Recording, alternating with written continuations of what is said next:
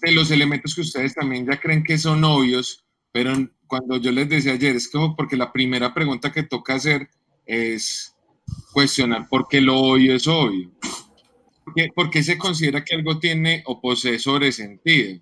O que no me están diciendo, o que sí me están diciendo. O sea, ese tipo de cosas son las que se empiezan a, a preguntar en este caso. Por eso es que es cartografía, porque la idea es empezar como arrastrar. un, la diferencia entre un cartógrafo y, la, y, y aquel que hace un mapa, solamente el mapa, es que el cartógrafo tiene que recorrer todo el lugar. Yo sé que yo utilizo muchas metáforas, pero es que tengan presente que la lógica de esto casi que lo obliga. Porque es que uno tiene que aprender es justamente a meterse en todos los recovecos y por eso el cartógrafo debe saber cuáles son las aguas subterráneas, porque no es un ejercicio de mapeo superficial, es de recorrido. Y eso es lo que le da la posibilidad de poder manejar escalas de acercamiento y alejamiento. ¿Falta Oscar y ya o qué? ¿Qué hacemos? ya entró la gente que no había podido entrar. Sí, ya casi todos. Falta, Oscar, pero no veo a Juan Diego.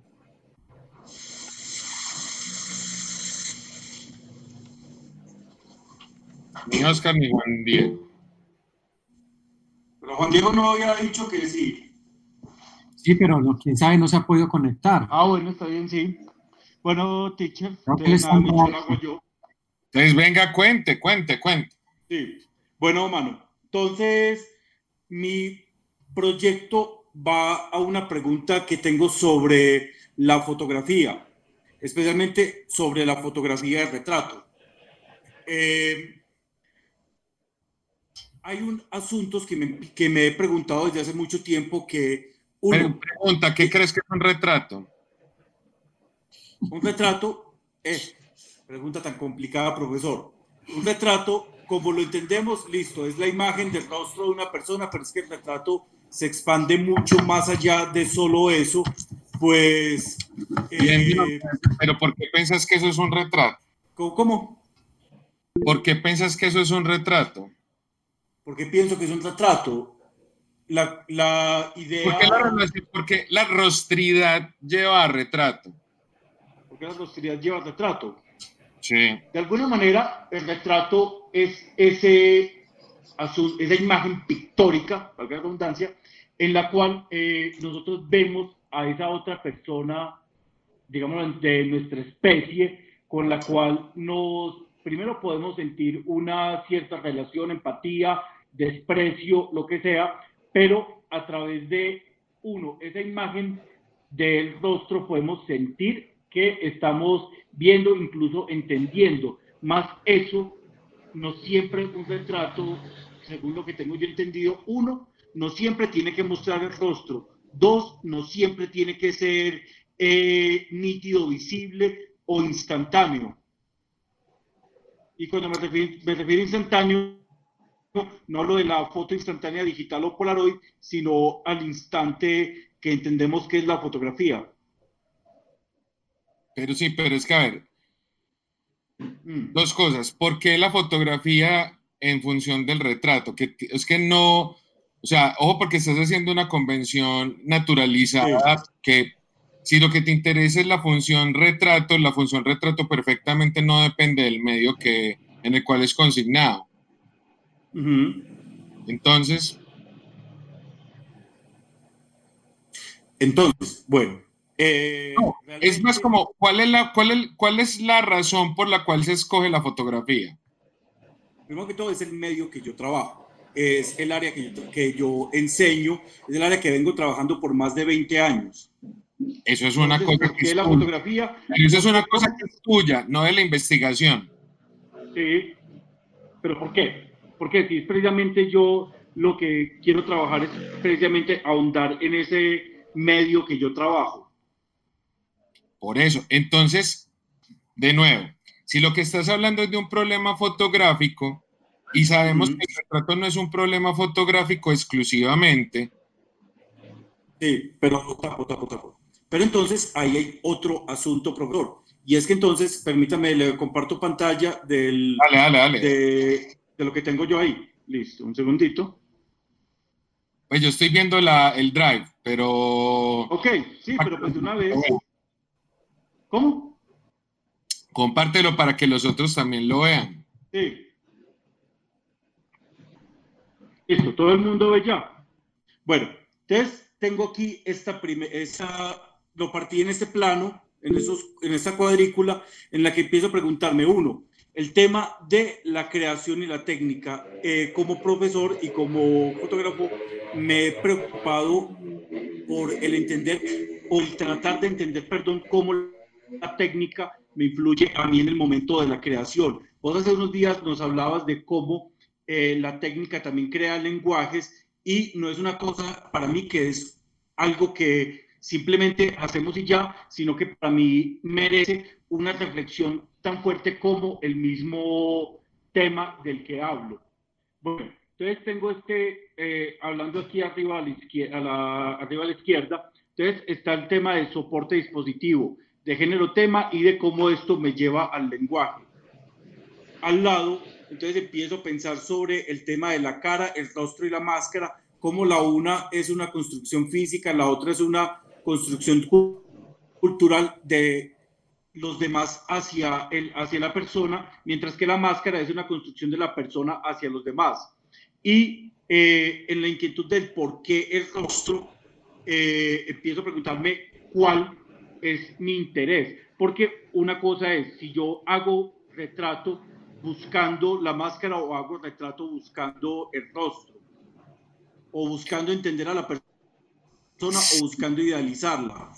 Y empiezo luego a otro asunto abajo a la izquierda, que es sobre el tema de la representación y el tiempo y lo de la veracidad, cómo la, la nitidez y la instantaneidad me dan ese concepto de veracidad que se supone que debe tener la fotografía. Digo supone porque para mí ha sido también de alguna manera una carga que se le ha dado a ella eh, o a este medio, perdón, y eh, cuando entonces empiezo a perder el tema, a despreocuparme, perdón, por el tema de la nitidez y de la instantaneidad, eh, empiezo a buscar esas otras cosas que no vemos en la imagen.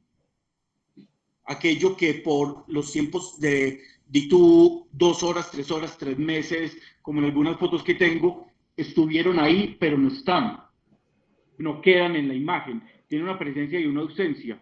Y eh, al otro lado entonces está el tema del dispositivo, el soporte, la técnica y el método, que eso fue algo que me, me quedó sonando mucho de la clase pasada cuando lo hablaste, y cómo esto me lleva a la forma del hacer y por ende del hablar. Entonces, Claro. en este momento estoy como en esta confusión de me interesa, me interesa entender estas cosas eh, del acto de creación fotográfico. Sí, pero discúlpame que es que ahí estás haciendo, a ver, estás disparándote al pie y tratando de correr. Porque es que, a ver, el asunto es, hay dos preguntas que estás haciendo ahí que se vuelven imposibles de imposibles de responder para vos, no por vos, sino porque nadie las tendría que responder o su respuesta es simple y tendría que servirte en su simplicidad. Y es Ajá. el por qué, inquietud y su por qué. ¿A razón de qué? Porque como estás abordándolo desde una pregunta subjetiva, no es tanto que el problema sea tu subjetividad, sino que el problema es que se vuelve tan amplio el espectro y tan poco abordable en términos de, o sea, ¿cómo piensas que sería posible generar un mecanismo de reproducción de conocimiento sobre un porqué? Porque sería un, como un porqué esencialista. Pero si Ajá. vos quieres saber el esquema, no lo necesitas.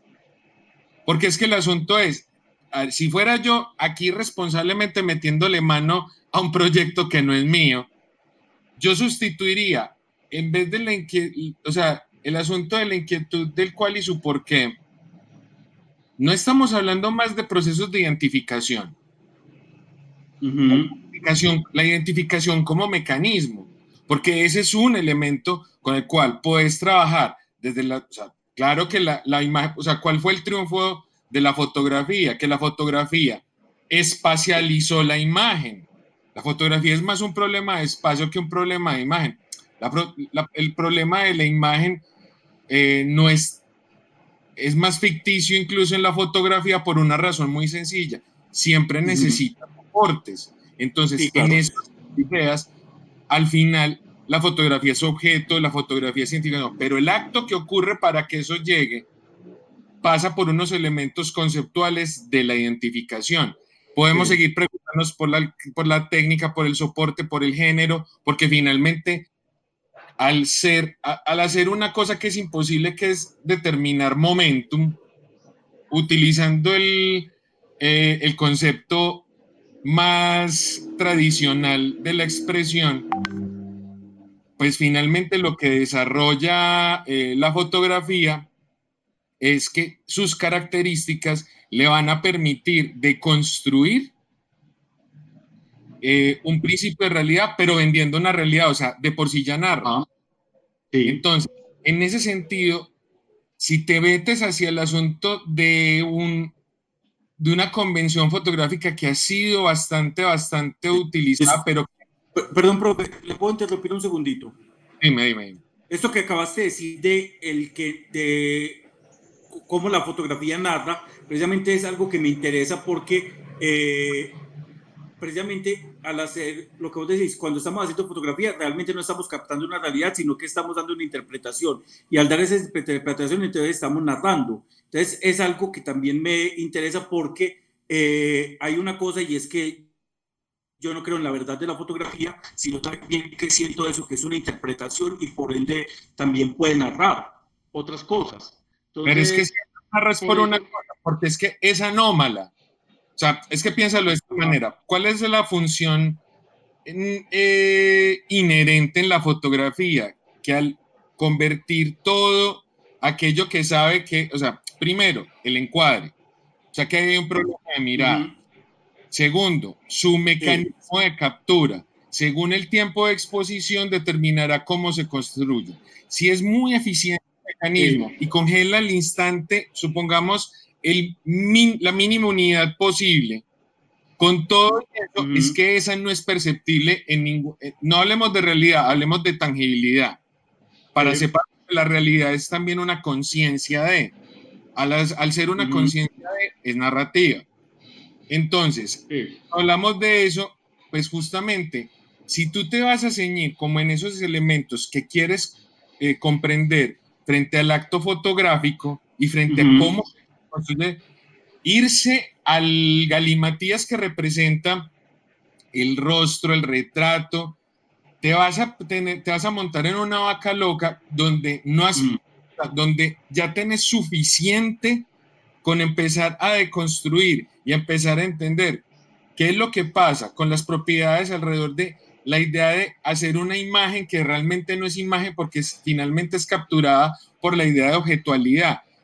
Y hablo de objetualidad ¿por qué? Porque es cosa concreta que se alberga, que se tiene, y nos aclaremos una cosa, cuando se habla de objetos, se está hablando incluso hasta de objeto filosófico.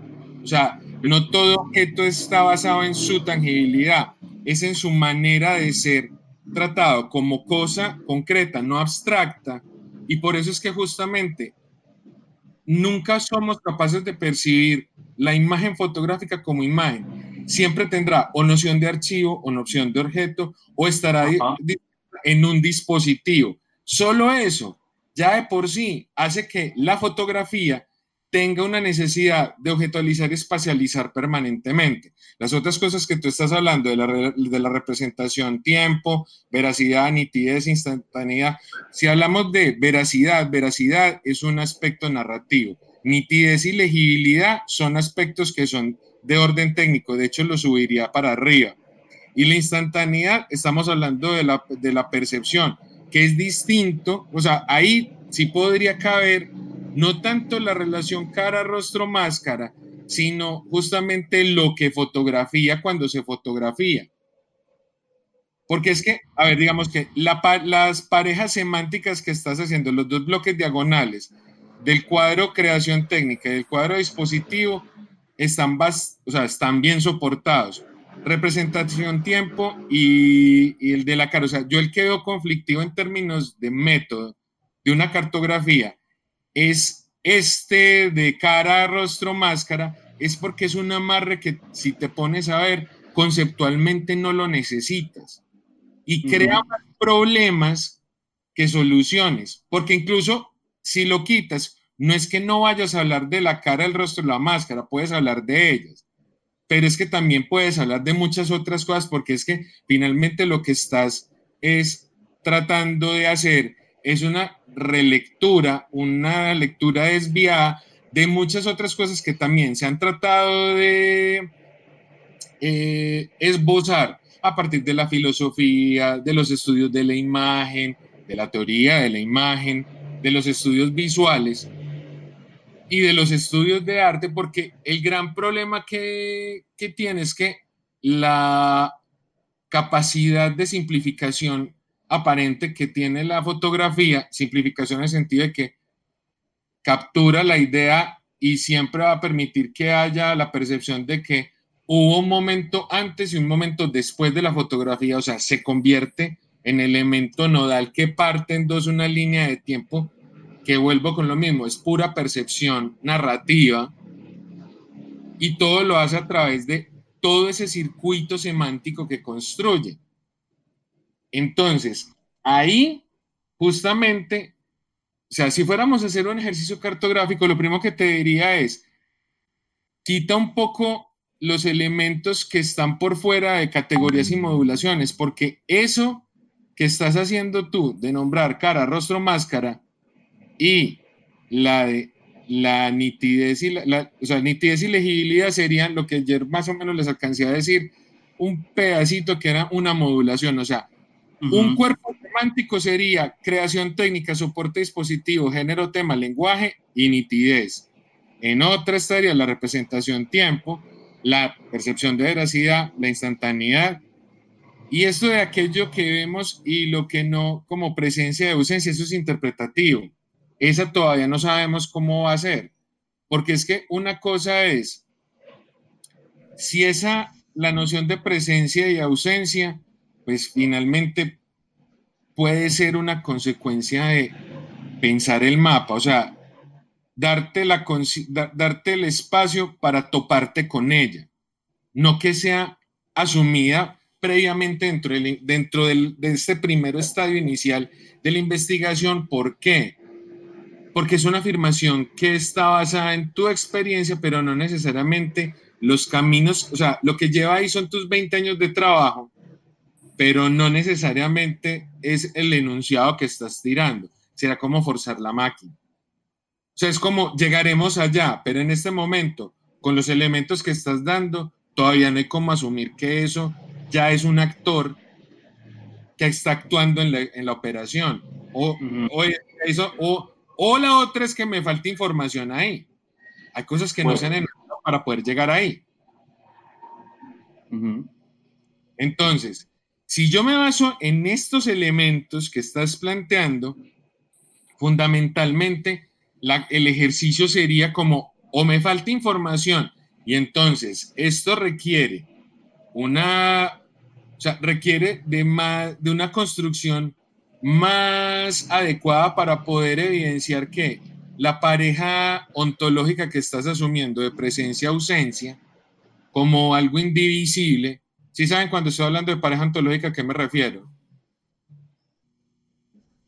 Ok, a ver.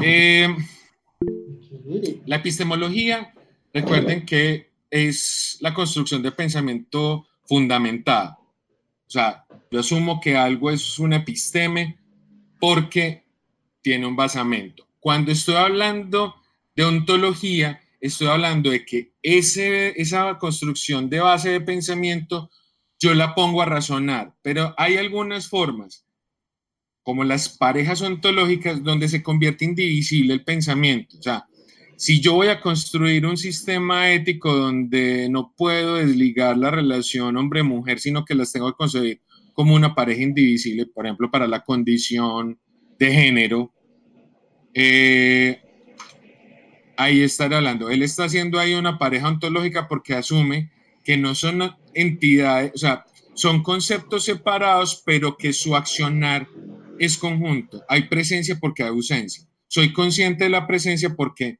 también sé que existe, no en el mismo momento la ausencia o existen ausencias de otras cosas. Venga, hablando de ese tema de la presencia y ausencia, voy a ilustrar precisamente con dos de las imágenes que subí a la carpeta. Permiso. Ajá. Eh, perdón. dime cuál es el archivo porque yo no estoy viendo la presentación.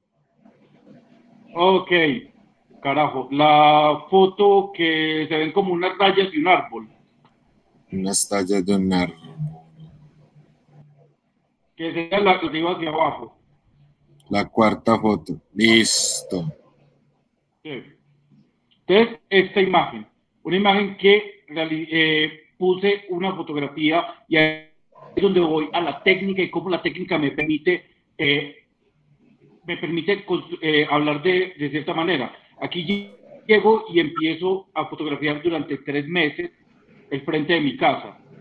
Tres meses en los cuales la imagen se construye. La pude haber dejado dos años, pero no importa. Igual la, solamente la hice tres meses. Pero entonces ahí empiezo yo a hacerme preguntas sobre lo que, sobre lo que estuvo ahí que no se ve, cuántos pájaros pasaron, cuántas eh, veces pasé yo al frente de la cámara, cuántas veces eh, personas, nubes, lo que fuera, estuvo ahí, estuvieron ahí, pero no se, no queda. Lo único que se alcanza a entender en esa foto es ese árbol y el sol moviéndose durante esos tres meses. O una foto eh, un poquito más abajo en la que se ve una ventana.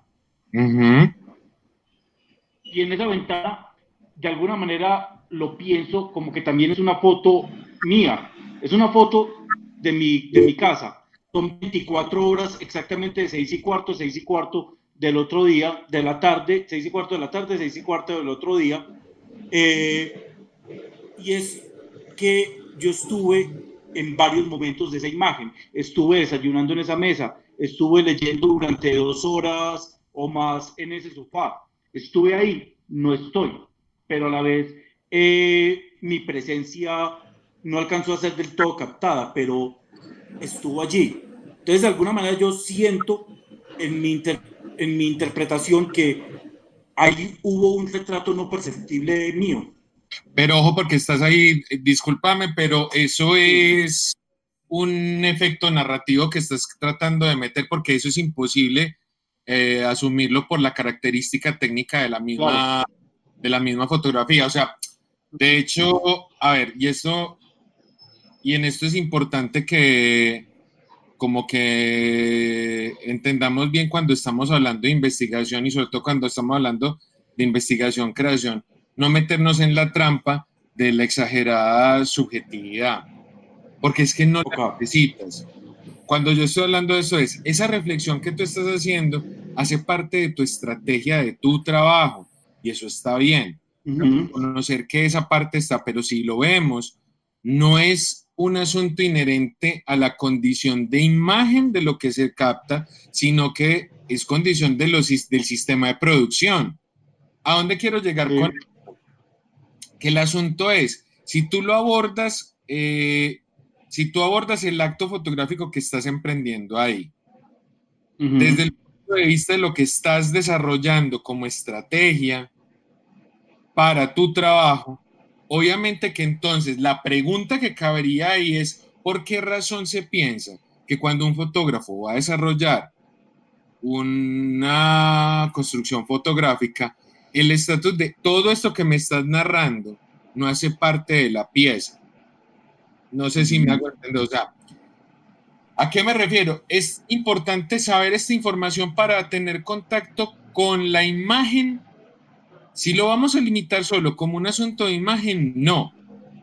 Es absolutamente irrelevante porque siempre, mientras haya registro de imagen, no hay problema. Ahora bien, es posible pensar, y lo digo Piense incluso en, los en el dispositivo inicial con el cual todos llegamos a crecer, pues los ya entraditos en años, que es el álbum fotográfico. El álbum fotográfico viene con dispositivo, el álbum mismo, pero es que viene también con dispositivo, generalmente, ¿quién es el que lo activa? Es el dispositivo activado por la madre, el padre, la abuela, el que te está diciendo quién es quién en cada foto. El álbum se activa porque hay un narrador, hay un objeto y unas imágenes que están vinculadas por una narración. O sea, ahí la imagen es asumida, o sea, la imagen fotográfica hace parte de toda una serie de construcciones de objetos y memorabilia familiares, generalmente familiares, que son las que nos van a decir.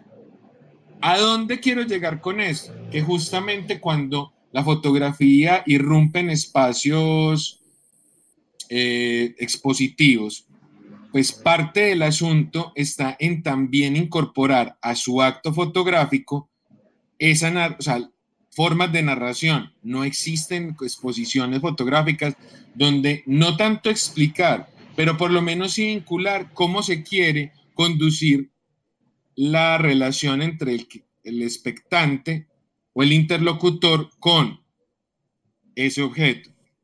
Ahora bien, si vamos a hablar en términos de la producción fotográfica, ahí, ante todo, lo más lógico es eliminar los aspectos que son específicos de tu interpretación. Porque, ante todo, o sea, recuerden que un paréntesis gigante. Yo sé que ustedes hicieron un ejercicio de construcción eh, conceptual en, en, los otros seminarios. Es que yo no estoy, o sea, estoy hablando en coherencia con lo que les mostré ayer. O sea, si vamos a cartografiar para poder ver el problema, la lógica es eliminemos lo que hay de interpretativo en nosotros. No quiere decir que se elimina nuestro punto de vista, sino que tratemos es de visualizar el problema, si existe el problema, porque también puede llegar a pasar que no haya problema, si existe el problema más allá de nuestra interpretación, si hay cuestionamientos más allá de nuestra interpretación, para poder saber si es posible que de pronto aquello que nosotros estamos haciendo como una pregunta interpretativa de pronto puede ser algo que yo adjunto en un momento posterior a la investigación.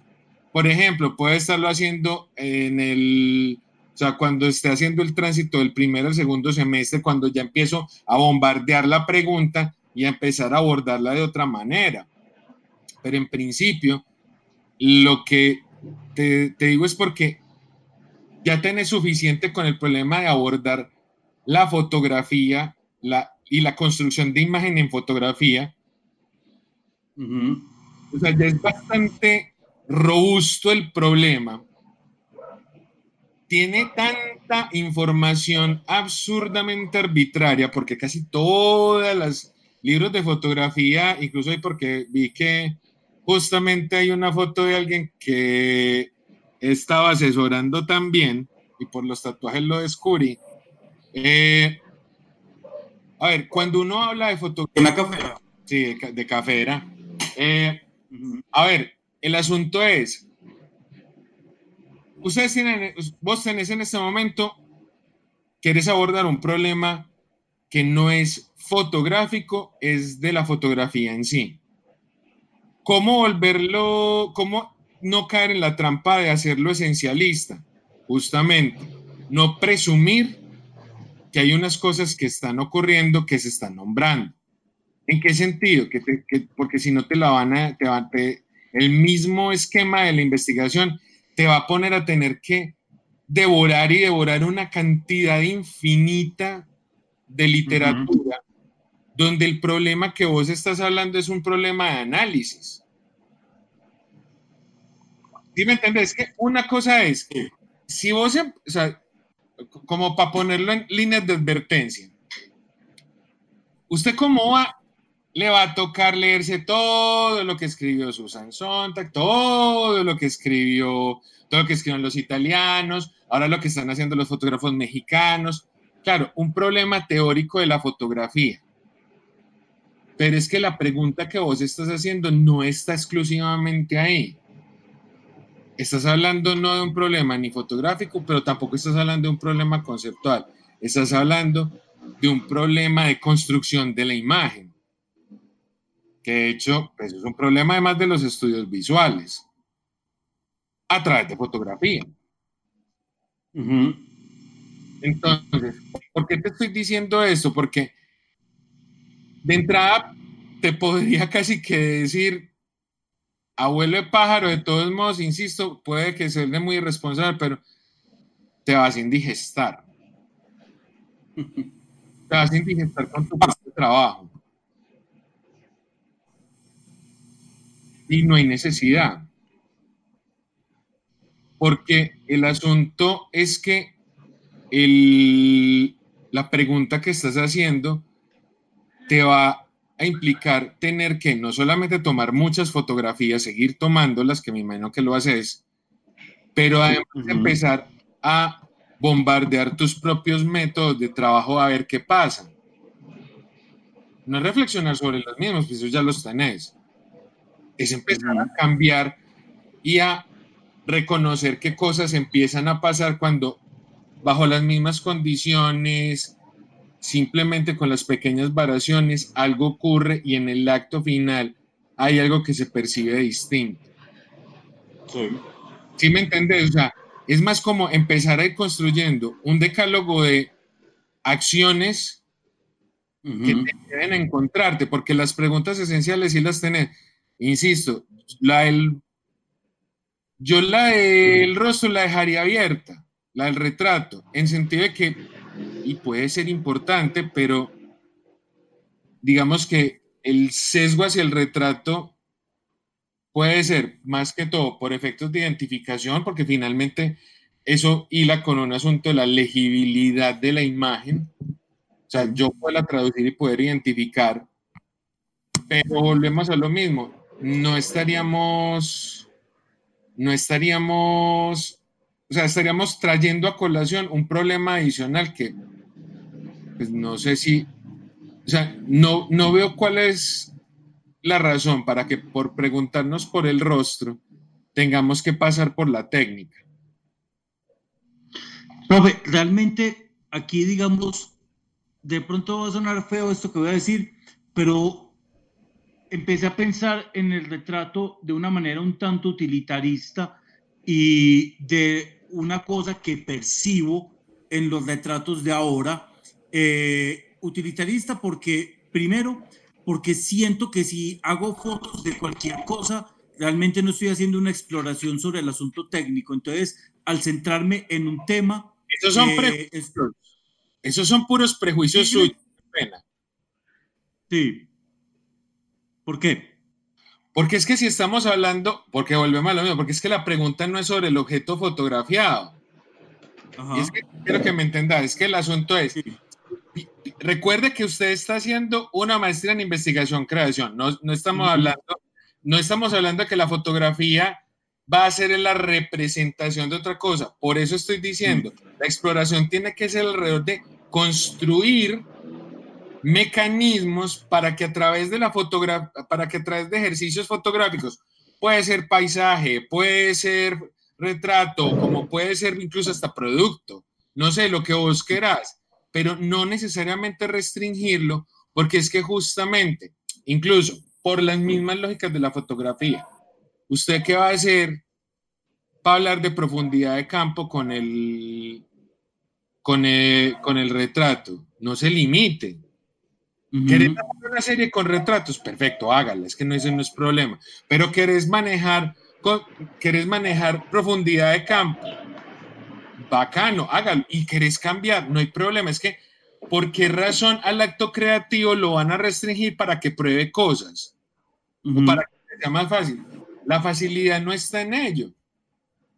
La facilidad, digamos, No, si fuéramos inclusive la facilidad no está, profe, porque yo me compliqué la vida en meterme con dos cosas que no había trabajado. O sea, llevo muchos años trabajando en fotografía digital y luego me pasé al formato medio análogo y ahora decidí pasarme a la placa de 4x5. Y, y encima en esa placa decidirme con otro tipo de, de soportes. Más porque decidí no pasarme de la película fotográfica estándar, sino a buscar otro tipo de soportes fotográficos como lo- la ortográfica, la, sí, la, la, la imagen, ¿y usted- la ¿Y orto. usted que tiene otras formas de trabajar la luz. ¿Y usted dónde está poniendo eso según, según lo que usted me está diciendo? ¿Usted dónde ubicaría esos cambios de esos cambios de técnica? ¿Cómo, lo, cómo los mete? Uno, entonces eh, ahí voy primero entonces al tema de creación técnica, el dispositivo soporte, y eh, eso me va a llevar también entonces a cambios en nitidez e instantaneidad. ¿Está seguro? Yo realmente no estoy seguro de nada, profe, en la vida. A ver, lo que en este momento sí que menos. entendas es por qué te digo que está seguro. Sí. Porque es que el Ajá. Es, la nitidez te la da lo que de la técnica en su nitidez. O sea, no podemos presumir que por el hecho que ahora estés pasando por un medio que es análogo, que tiene una menor, puede tener una menor nitidez, no podemos suponer que esa nitidez está siendo restringida porque es que esta sería crear una falsa comparación. Ajá. Ese es una falsa conciencia. Suponer que hay un neutro que me determina cuál va a ser. Claro, la nitidez es un concepto, pero yo tengo que saberlo cómo reconocer. No va- yo no puedo pedirle a un, o sea, un CRT es menos nítido que un plasma. En imagen puede que sí, pero el CRT es en el universo de los CRTs. No podemos comparar una cosa con la otra porque vienen de mundos distintos. Puedo hacerlo como espectador, pero vos que sos el hacedor, sería caer en una comparación, discúlpame, innecesaria. Porque es que cada medio y soporte está, está en función de sus manipulaciones técnicas y maquínicas adecuadas. Es como si tratáramos de pensar que entonces los impresionistas, por el hecho que trabajaban impresionismo, eran, eran pintores de menos valía que los neoclasicistas que hacían que pareciera la cosa donde no hubiera siquiera pincelada. No, no tiene nada que ver. Son sistemas de representación. Que en este caso hay un asunto técnico, sí. Y, pero es que yo incluso, o sea, de hecho, justamente, si lo puedo hacer solamente en comparación, es en la edición fotográfica de la fotografía digital, porque ahí es intencional. Si yo decido cambiar, ahí es donde sí puedo probar que hay lenguaje. Pero en la otra no, porque estás reproduciéndola de las maneras que quieras. La intención ya ahí sí es autoral. Porque decidiste justamente pasarte a una cosa que requiere una espacialización, una parafernalia, una química que no conocías, pero eso es una decisión propia que no tiene absolutamente nada que ver ni con lo fotografiado ni con el dispositivo mismo, porque esa decisión es tuya y él te va a actuar en consecuencia, sin problema. Lo que quiero es que no se, no se, no se, no sobrecalienten el cerebro tratando de desmenuzar cosas que no son desmenuzables porque es que no tienen por qué ser parte de la misma pareja semántica. Porque ahí no tiene por qué ir. Una, una pregunta, si se está entendiendo cómo es que opera la idea de la cartografía? Que toca meterse en los recovecos. Sí, pues yo sí voy como captando eso, creo. Ok. Des- Creo, des- pues, no sé. no, le- la pregunta hecho era para los otros, y si iban, iban entendiendo que por ahí era el asunto. Sí, yo siento que sí voy entendiendo, pero sí me gustaría verla como un poco más avanzada, como ver cómo va desarrollándose un poco más. No sé si nos da el tiempo hoy para, para eso. Pues No, es que la- no, no, no creo que, no creo que, a ver, no creo que nos dé para visualizarlo transformado, pues porque esto requeriría tiempo. Es que es más, si pudiéramos tener un taller o algo adicional, de pronto, pero no, pues no nos va a dar tampoco, y además que en estas condiciones es un poco complicado.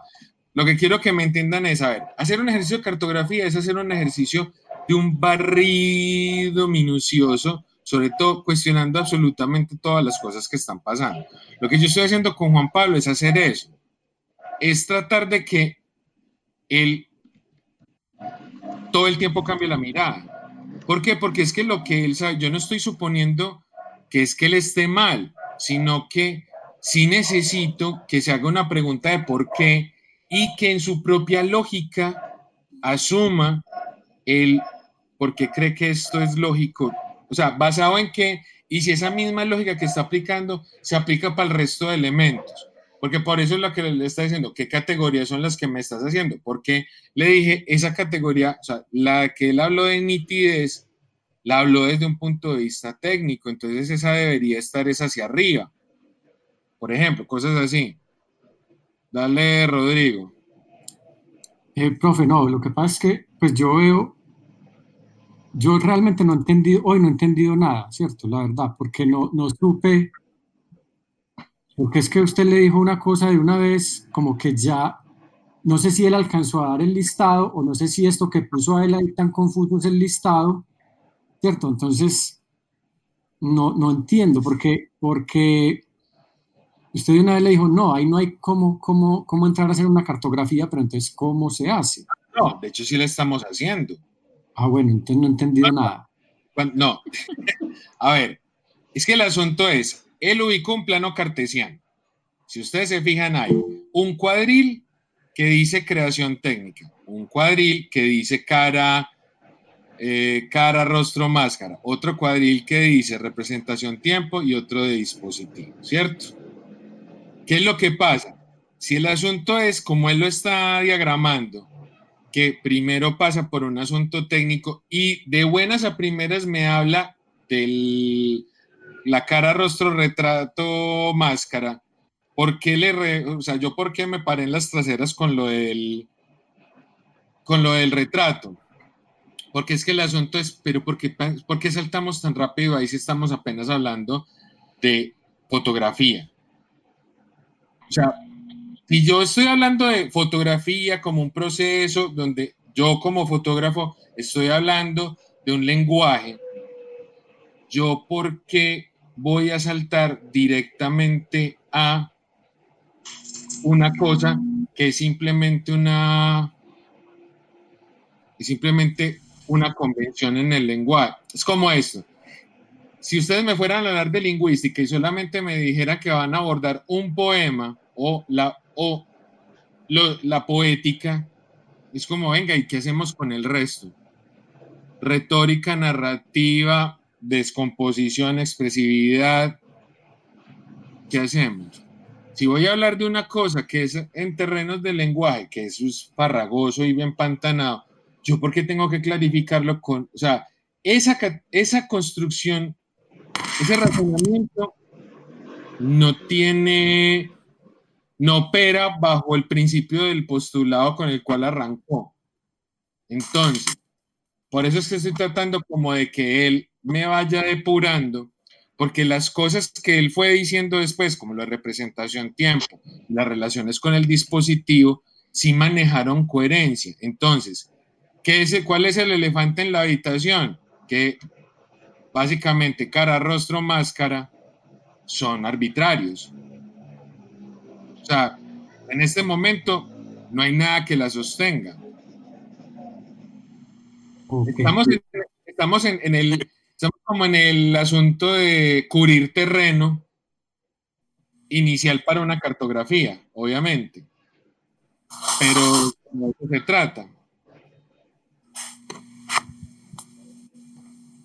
Listo, profe, gracias.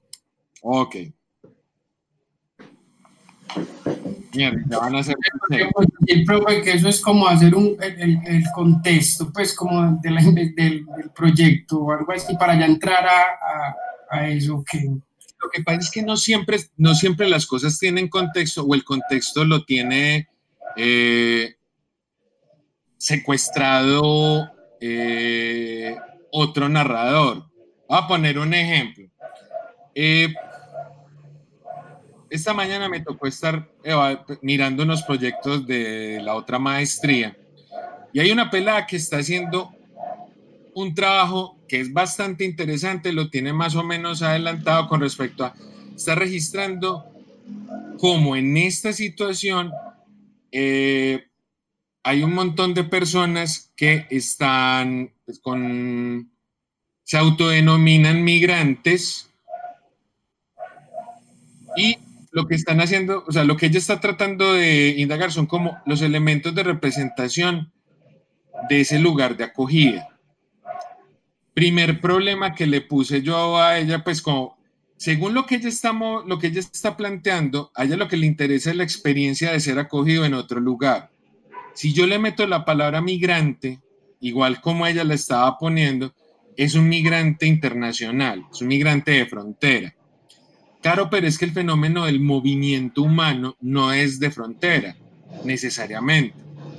Si yo vivo en Río Negro y todo el tiempo tenía que hacer mi vida en Medellín y me tocó quedarme en Medellín, estoy igualmente fuera de mi centro.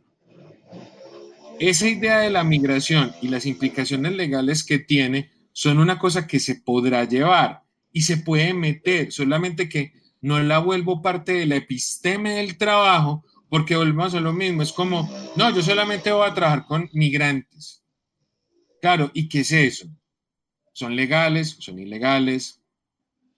Por, algunos son desplazados, el refugiado es migrante, como lo que ella está trabajando, entonces ahí fue cuando me dijo, no, es que a mí me interesa son el movimiento de la gente, o sea, la gente que está por fuera de su lugar. Ah, eso es otra cosa. Eso es otra cosa porque te permite entrar y salir y reconocer que no es una categoría absoluta. Entonces, de entrada, yo ya no tengo que caer con semejante camionado de contextos sino que me quedo en los contextos que formulo. Me interesan los movimientos y como unas personas donde tengo que hacer uso creativo del derecho a ser arbitrario y voy a coger a unas, o sea, de los que 3 mil millones de personas que están en este momento fuera de su centro, por miles de razones distintas a las, a las del COVID, la gran mayoría, ¿Eso cómo se representa? No, o sea, o sea, ella no va a hablar en nombre, de, la parte va a hablar en nombre de un todo, la parte de la por el, la parte y simplemente en conjunto van a construir un relato que me da cuenta de una experiencia. Eso es investigación, creación. Entonces, ¿por qué le estoy diciendo esto a Juan Pablo? Porque es que si Juan Pablo se pone a tratar de esencializar su estrategia, hacia otro asunto que ya está esencializado, que es el retrato. El problema que va a tener es que cualquier jurado va a llegar a cogerlo como a rata vieja, porque el asunto es, sabe que yo soy fotógrafo, no estoy de acuerdo por X, Y, Z, y el asunto es, es que eso no se trata, porque él mismo lo está diciendo. Está haciendo unos abordajes desde formas de producción, y si yo controlo creativamente, o sea, con actos de creación, el mecanismo, yo no tengo por qué preocuparme de tratar de ver si ese mecanismo de creación me comprueba algo. Se comprueba en sí mismo. Porque lo que tiene que desarrollar son estrategias que le permitan activar esas experiencias. Por ejemplo, vamos a hacer un experimento de generar veracidad. ¿Qué tiene que hacer para generar veracidad? Confundir al espectador. Va a tener que hacer ejercicios de confusión. Vamos a probar la nitidez. ¿Qué tan nítido puede llegar a ser una imagen? Listo, lo va a hacer desde el punto de vista técnico hasta, el punto, hasta las distintas maneras de difusión. ¿Sí me entienden? O sea, ahí es a donde va el asunto. Que es comprobar que no es solamente un asunto de raciocinio, sino que es un raciocinio donde se pone activamente a jugar la herramienta. Pues para eso somos articuladores de herramientas. Y eso, por eso les decía, visualizarlo y cuestionar todas las cosas que nosotros creemos que ya sabemos, ese es como el punto de partida. No sé si okay. respuesta. Eh, es como, lo, lo, consideraría entonces un ejercicio de desconfianza, pues como desconfianza absoluta de los, de los postulados que creemos como inamovibles y, y de lo que partimos para ver si realmente, como dices, estamos secuestrados eh, por, un, por un narrador hegemónico. Piénsalo de esta manera. Cualquiera que haga una cartografía sabe que el, eh, la representación Mercator es carreta. Nunca hemos podido saber cómo representar el planeta. Lo que consideramos arriba, abajo, izquierda, derecha, pues es por convención. Yo experimento mi izquierda y mi derecha, pero pensar que el norte es arriba es una convención que le hizo Mercator, que era un cartógrafo. Sí, claro, es que el que hace el mapa tiene que cuestionar todo lo que está metido dentro del mapa. Entonces, si uno sabe hacer mapas, puede enfrentarse al mapa de otro y decir como, mi rey, no da. ¿Por qué? Porque hay muchas cosas que pueden quedar por fuera.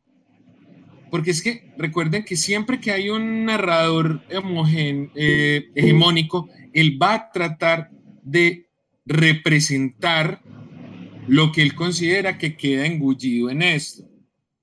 Entonces, ¿por qué fue que, volvemos con el mismo, por qué fue que le saltó, le salté de una con lo del retrato? Porque es como, no caiga en la trampa de traerme la historia del arte, la historia de la pintura, porque se le caen encima más o menos mil y pico de años de historia del arte encima, donde, es, o sea, ¿qué necesidad tiene de traer semejante camionado de cosas? Nada. Es nomás por eso. Ahora, si la quiere hacer, perfecto. Pero porque sabe de antemano, tiene que saber de antemano que va a hacerlo con un condicionante. Según su propio postulado, no le aporta nada, es simplemente una condición de producción. Entonces, efectivamente, uno tiene que tener capacidades, ir desarrollando herramientas de cuestionamiento, pero aclaro, es cuestionamiento, pero también de consignación, o sea, que sean capaces de visualizar, de ponerlo ya sea por escrito, si lo quieren hacer en un diagrama, o sea, hay muchas formas de cartografiar. Yo a ustedes les, compartí el Information Graphics, un, un libro que es de solo mapas. Y si no, ahorita se los comparto. Son como 500 páginas de mapas, de cómo hacer mapas también. Eh, a lo que voy es que háganse, háganse comprendan bien, por ejemplo, qué cosas tiene, dónde está el enredo, si, si me pararon bolas en estas, en, estas clases, si ustedes se fijan, eh, sí se puede hablar de categorías, tiempo y espacio. El espacio lo tiene enredado, pero el espacio lo contó verbalmente, lo tiene que poner ahí porque está, no, lo dio por sentado, pero mire que tiene enredada la jerarquía, esa cartografía, porque está asumiendo la jerarquía de otro. La jerarquía la daba esto. Estas son categorías. Y aquí está una relación que espacializa. Aquí obviamente está también el tiempo. Pues la jerarquía la tiene embolatada, porque la prestó. Es que miren que es, es tanta el asunto de la jerarquía que miren que llegó una cosa como un porqué, como si entonces realmente sea causa y efecto. De hecho, como, me, como pregunta fundamental para hacer un ejercicio de cartografía de controversias, la primera pregunta que se deberían hacer es, pregúntense ¿Por qué preguntan por un por qué? Pues yo no sé si usted ya lo respondió alguna vez, pero yo tengo una pregunta. Eh, ¿qué, qué, qué, pues, yo no sé si sea muy boa, pero ¿qué, qué resultado nos, nos, dan la cartografía? O sea, ¿qué podemos deducir ahí? A ver, todo mapa, todo mapa requiere una rosa de los vientos. Todo mapa en tanto a Rosa de los Vientos, te va a decir efectivamente cómo es que se debe leer el mapa. Entonces, justamente, ¿por qué razón es que el ejercicio le aclaremos una cosa, la cartografía no es solamente para que uno la vea, es para que usted la vea y la socialice y mire y la confronte. Porque es que lo que, lo que te va a permitir es primero saber si lo que estás visualizando, si se lee en el orden en que vos crees. O sea, si realmente las cosas corresponden espacial, geográfica, conceptualmente, y por eso no es que el mapa sea solo lo único que uno hace, por eso uno hace una interpretación, que es la rosa de los vientos. O sea, tratar de explicar por qué las decisiones de tus convenciones te pueden permitir reconocer si eso, si cuadra o no cuadra. Si realmente es posible saber si ese mapa es o no pertinente, si falta información. Obvio, pues como les pedí les pedí que hicieran como un listado, pues de alguna manera es de suponer que el listado quedara de alguna manera insuficiente. O sea, lo, que, lo que hizo Juan Pablo fue poner unas, unos ítems generales. Está bien, se puede partir de ahí. Lo más lógico es empezar a, o sea, que ustedes sean capaces de hilar eh, la mayor cantidad de elementos que puedan reconocer que hacen parte de su lectura. Por eso era que yo también ayer les decía, o sea, tengan presente con qué vincula cada cosa. Por eso cuando le hablé a, cuando, Rodrigo expuso su idea, pues o sea, ahí el problema no es solamente el concepto de Bertolt Brecht, también es Bertolt Brecht, es leído por Catalá a través de libros, que son los que lo llevan allá. Esa línea conductora yo la tengo que reconocer de cómo es. Y si incluso yo tengo que meterme dentro del mismo mapa, pues me meto. Pero, por ejemplo, es muy tenaz, y ese sí es un vainazo a Juan Pablo, porque no se metió ahí. Porque es que estamos hablando de una experiencia personal. Entonces, si es una experiencia personal de alguien que necesita meterse, toca empezarse. No es autorreferenciación, Juliana, noche de vainazos. Es más como reconocer que si en el momento en el cual estoy en la investigación, lo que estoy haciendo es una construcción de una pregunta subjetiva, pues yo no puedo pretender que el ejercicio se va a volver objetivo porque sí, ¿no? Tengo que reconocer que yo hago parte de, una, de algo que estoy mirando. No necesariamente es pensar que yo soy el centro de la pregunta. Eso hay, hay gente que sí lo hace porque le toca o porque el estado general de la investigación va ahí. Pero, o sea, quiero que me, que me entiendan es que justamente se vuelve complejo porque lo que se necesita aquí es conciliar cosas que no son solamente interpretación de ustedes, sino que son cosas que ustedes ya pueden exteriorizar, porque es que la interpretación, la interpretación, ¿qué es lo que pasa? ¿dónde está consignada? Eso solo está en su cabeza. Entonces, no me pongan inmanentes porque son imposibles de meter en un, en un mapa, a menos de que ustedes lo bajen. Y por eso era que les decía, el ejercicio es observar y documentar.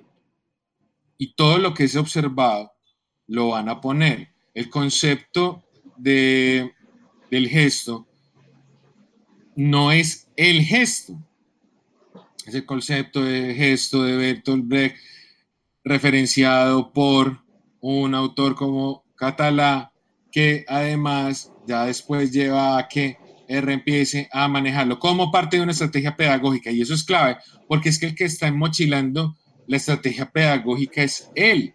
Eso no quiere decir que le sirva para otros escenarios. Puede que sí, pero en este momento no. Entonces, ¿Qué es lo que implicaría eso? Que es posible que estemos a puertas de pensar en que la estrategia de práctica artística, práctica de investigación, creación, sea el desarrollo de una, de una estrategia pedagógica, pero además de una estrategia creativa. Que por cierto, recuérdeme que tengo unos ensayos que le pueden servir que son específicamente de creación y educación. Antes de que los que necesiten me lo avisen. O si quieren se los comparto a todos. O para que se los pillen. Eh, listo, yo los comparto. Eh, bueno, están en inglés, aviso. Eh, ¿Quién sigue? Juan Diego, a la piscina, Pam. o Víctor, usted que, usted que también está tirando aquí gente al charco, no le mide. No, no, no, estoy tirando el charco a nadie. Yo estoy haciendo como mis propias preguntas, pero no, no, no, a mí no, no, no. Dejo a Juan Diego que se tire. Pero dice, profe, la finalidad de esto no, no viene siendo en el texto como el anteproyecto de nosotros. Yo estaba mirando y a nosotros nos pusieron a hacer en el diseño el, planta, el planteamiento del problema. Y yo lo asimilo con la cartografía y más o menos es como llegar a eso, ok. A ver, a veces sí, a veces no, porque es que depende. A ver, lo que pasa es que cuando yo les decía a ustedes ayer que siempre nos tenemos que preguntar por qué un problema es un problema. Es que el cuento es, recuerden que el gran inconveniente que tiene la estructura retórica de problema es que todo problema presume solución. Entonces, lo lógico de pensar en cómo se formula un problema es que no tienen por qué pensar, o sea, que una cosa se formule como problema en este tipo de escenarios no conllevan a solución. Por lo tanto, la misma pregunta, o sea, se puede revertir la operación para poder reconocer que lo que es problemático para alguien o algo, incluyéndolo usted, no necesariamente tiene que ser abordado ahí, pero eso no quiere decir que no haya algo con lo cual ustedes van a investigar. Si quiero que, lo entiendan es porque la persecución de la idea del problema eh, a conducta retóricamente. Lo que hace una cartografía es justamente es como buscar como hay un universo más allá de las limitaciones retóricas que todo el tiempo nos ponemos en investigación. Es eso. De hecho, les voy a compartir, y eso es clave que lo lean, hay un, hay un textico súper cortico que se llama Buceando en el Magma, que es de alguna manera como un manual de usuario para cartografías de controversia. Lo que pasa es que sí es muy manual de usuario, pero ¿por qué les recomiendo que lo lean? Son 14 paginitas. Porque literalmente es bucear en un magma. Si usted aprende a bucear en el magma, aprende a lidiar con cualquier cosa, porque es espeso, es caliente, es sofocante y moverse va a ser jodidísimo, pero justamente si yo todo el tiempo estoy trabajando con una duda permanente, donde absolutamente todo está sometido a medios inestables, yo ya puedo comprender por qué aquello que considero estable solamente lo considero así por elementos aparentemente azarosos que alguien está tratando de organizar, no más. sí, todo va a estar bien, hombre, Víctor. eh, Manuela, ¿qué pregunta ibas a hacer? No, profe, voy a esperar al otro ejercicio a ver si se me resuelve. Pues yo creo que mientras el otro resuelvemos, no, hágale, haga la pregunta. Es que no sé bien cómo formularla, pues como que, como que entiendo el ejercicio que estamos haciendo, pero tengo dudas de cómo se podría hacer ya como con el trabajo de campo como tal, pues como ya como, como técnica pues de investigación. enmárcame el asunto. Hable hable desde usted. Seguro que la pregunta sale por su, por su propio trabajo, entonces cuénteme. No, no, ni siquiera, pues porque en los ejemplos que nos has pasado, pues he, visto como las cartografías como, como puestas ahí en función, pero no sé si esos son, o sea, mejor dicho, la pregunta es si la cartografía de controversia sirve para plantearse la investigación o también como parte de la investigación ya del, del, trabajo de campo, pues como un instrumento metodológico, o si es más como un, una forma de, de, preguntarse uno y replantearse. Es una técnica, es una técnica de trabajo, o sea, siempre es modular, tú la puedes ir eh, reconstruyendo todo el tiempo. Lo que pasa es que, a ver, por ejemplo, si me preguntas a mí, yo la uso, yo uso distinto, o sea, yo hago una cartografía justo después de que formulo un proyecto. Hago una cartografía más o menos cuando ya tengo recabada información. Hago otra cartografía posterior a los primeros análisis. Hago otra cartografía cuando trabajo con contramuestra, si lo requiere. Y hago una cartografía posterior a las conclusiones. O sea, cuando ya tengo redactadas conclusiones. ¿Por qué lo hago? Para poder evaluar cómo evoluciona lo que estoy haciendo. Y pues lo que yo les compartí en el Round Me, con lo de con lo de la alcaldía, no sé si tuvieron la oportunidad de verlo, pues es que esa es una cartografía es expuesta en un periodo muy controlado de tiempo. Fue una cosa de unos meses en una cota geográfica específica con unos actores que por uso y abuso se convirtieron en, recurrentes, lo cual no quiere decir que fueran los únicos posibles recurrentes, pero eran recurrentes confiables. Esa cartografía, ¿contra qué se confronta? No se confronta con otras cartografías de momentos, sino de emisores de información. O sea, la cartografía resultante es la que pone en contraste lo que me dice la alcaldía versus lo que me dicen los fotógrafos. Y todo era alrededor de qué? De reconocer la retórica del plan de, desarrollo de Medellín y la retórica del plan de ordenamiento territorial, realmente qué tanto afecta, o sea, cómo se traduce eso a la vida cotidiana de unas personas que todo el tiempo están ahí y que por el mismo plan de desarrollo y por el plan de ordenamiento territorial, pese a que están 16 horas ahí, no son considerados habitantes. ¿Ahí hay un problema? No, hay una controversia. Yo no puedo pensar que hay un problema porque es que estaría, estaría manipulando mi propio principio de razonamiento.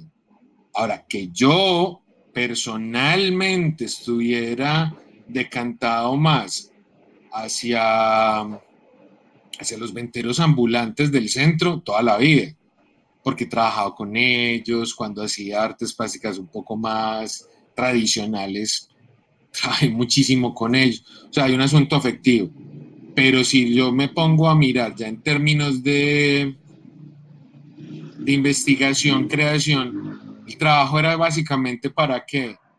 Más que para comprobar si había invisibilización por parte del Estado hacia una población era tratar de ver cómo funcionaba. Y funcionaba desde, el, desde la construcción de argumentos. O sea, si yo construyo un documento de 600 páginas donde niego la existencia de algo, pero tengo dos mecanismos, dos dispositivos de aplicación, espacio público y policía, que son para que justamente todo lo que ocurra allí eh, quede sometido por mi relato, pues obviamente ahí es donde va a estar. Y cuando ya obviamente esté en campo, con fotos y con cosas, pues eso va a empezar a ir alimentando. Pero vuelvo con lo mismo, no es un proceso de comprobación. ¿Sí? Entiendan que investigación, creación, no es que sea una orilla opuesta a la investigación científica, es que es otro universo de investigación. No necesita espejo, no se está comparando, es reconocer otro principio de vinculación con el mundo que estamos haciendo, que es absolutamente válido. O sea, tengan en cuenta que el método científico pues, es, empezó siendo el renacimiento, se viene a consolidar en el barroco, pero no es la única forma de plantear el conocimiento en el mundo. Es más, si fuéramos a ser sinceros, esto que yo estoy hablando es casi que tratar de posar como si fuera una estrategia nueva, algo que toda la vida se llegó a hacer en muchísimas culturas, que es a través de un proceso de creación, yo puedo desencadenar conocimiento, desencadenarlo, porque además es eso, es una reacción en cadena. No sé si te respondí, Manuela, pero pues sí, por ahí la va. Sí, sí, claro. Ellos están como asustados. Eso es normal, profe, en, en todos los cursos. ¿A quién les afeó resortes? Ayer estaban todos preguntones, dicharacheros. Juan Diego no responde. Juan Diego se hizo el loco, ¿o ¿qué? Hey, hola, ¿cómo están? Eso. Listo, entonces les voy a presentar mi pequeño mapa listo para que, para que lo analicemos entonces. Hágale, hágale. Es que ya hizo mapa y todo. Yo no me lo pedí, pero hágale. No, no, es algo muy simple, pues realmente. Es una transcripción de mi, de mi agenda. Métale pulmón porque está escuchando muy bajito. Listo, ¿lo están viendo ahí? Sí, sí, sí. Listo. Eh, bu- bueno. Bueno, entonces, eh, pues lo que yo pretendo abordar, pues, es como hacer un análisis, pues es mi contexto, pues, familiar de toda la vida, que es como que está relacionado, pues, con, con la agricultura, con el campesino y específicamente, pues, a mí me interesa mucho como las relaciones que hay con el matar, como con la violencia, como con el machismo, en el sentido, pues, de que de alguna manera, eh, no sé, estas situaciones que se asumen como con normalidad en el campo, pues que son derivadas de, digamos, de la tradición, eh, pues es como mi pregunta, es mi pregunta, que nace es desde ahí. A la hora, pues, de enfrentarlo como... Culturalista, entonces la pregunta. ¿O es social? ¿La quieres abordar desde una perspectiva culturalista o desde una perspectiva social? ¿Cuál sería la diferencia, profe?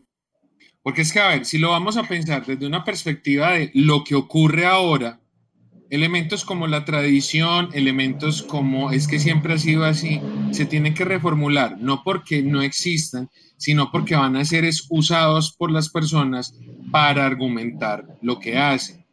Mientras que, o sea, si yo lo voy a hablar desde una práctica que ocurre, eso está vivo. Y eso, en tanto a que está vivo, yo no tengo por qué suponer que realmente la tradición existe. La tradición es un argumento que alguien me da. Sí. Es eso. Eh, no, yo diría que más como desde un asunto social o sociológico. No, no, no, no, no, no me meta la sociología en esto. Va- Va a ser como más, más explícito. Cuando ustedes comen frijoles, no están comiendo frijoles porque son antioqueños. Están comiendo frijoles porque alguien preparó unos frijoles. ¿Sí me entiende? O sea, ninguno va a apuntarse a cantar tierra labrantía delante del plato de frijoles. Comen frijoles porque, porque son buenos, porque les gusta, porque los han comido muchas veces o porque sobre todo alguien hizo unos frijoles. Eso es social. ¿Sí me entiendes? Para que no nos enredemos. Bueno, eh, listo. Entonces, más o menos ahí va como, ¿cómo lo podemos llamar? Como un problema temático, pues sí, como desde donde nace.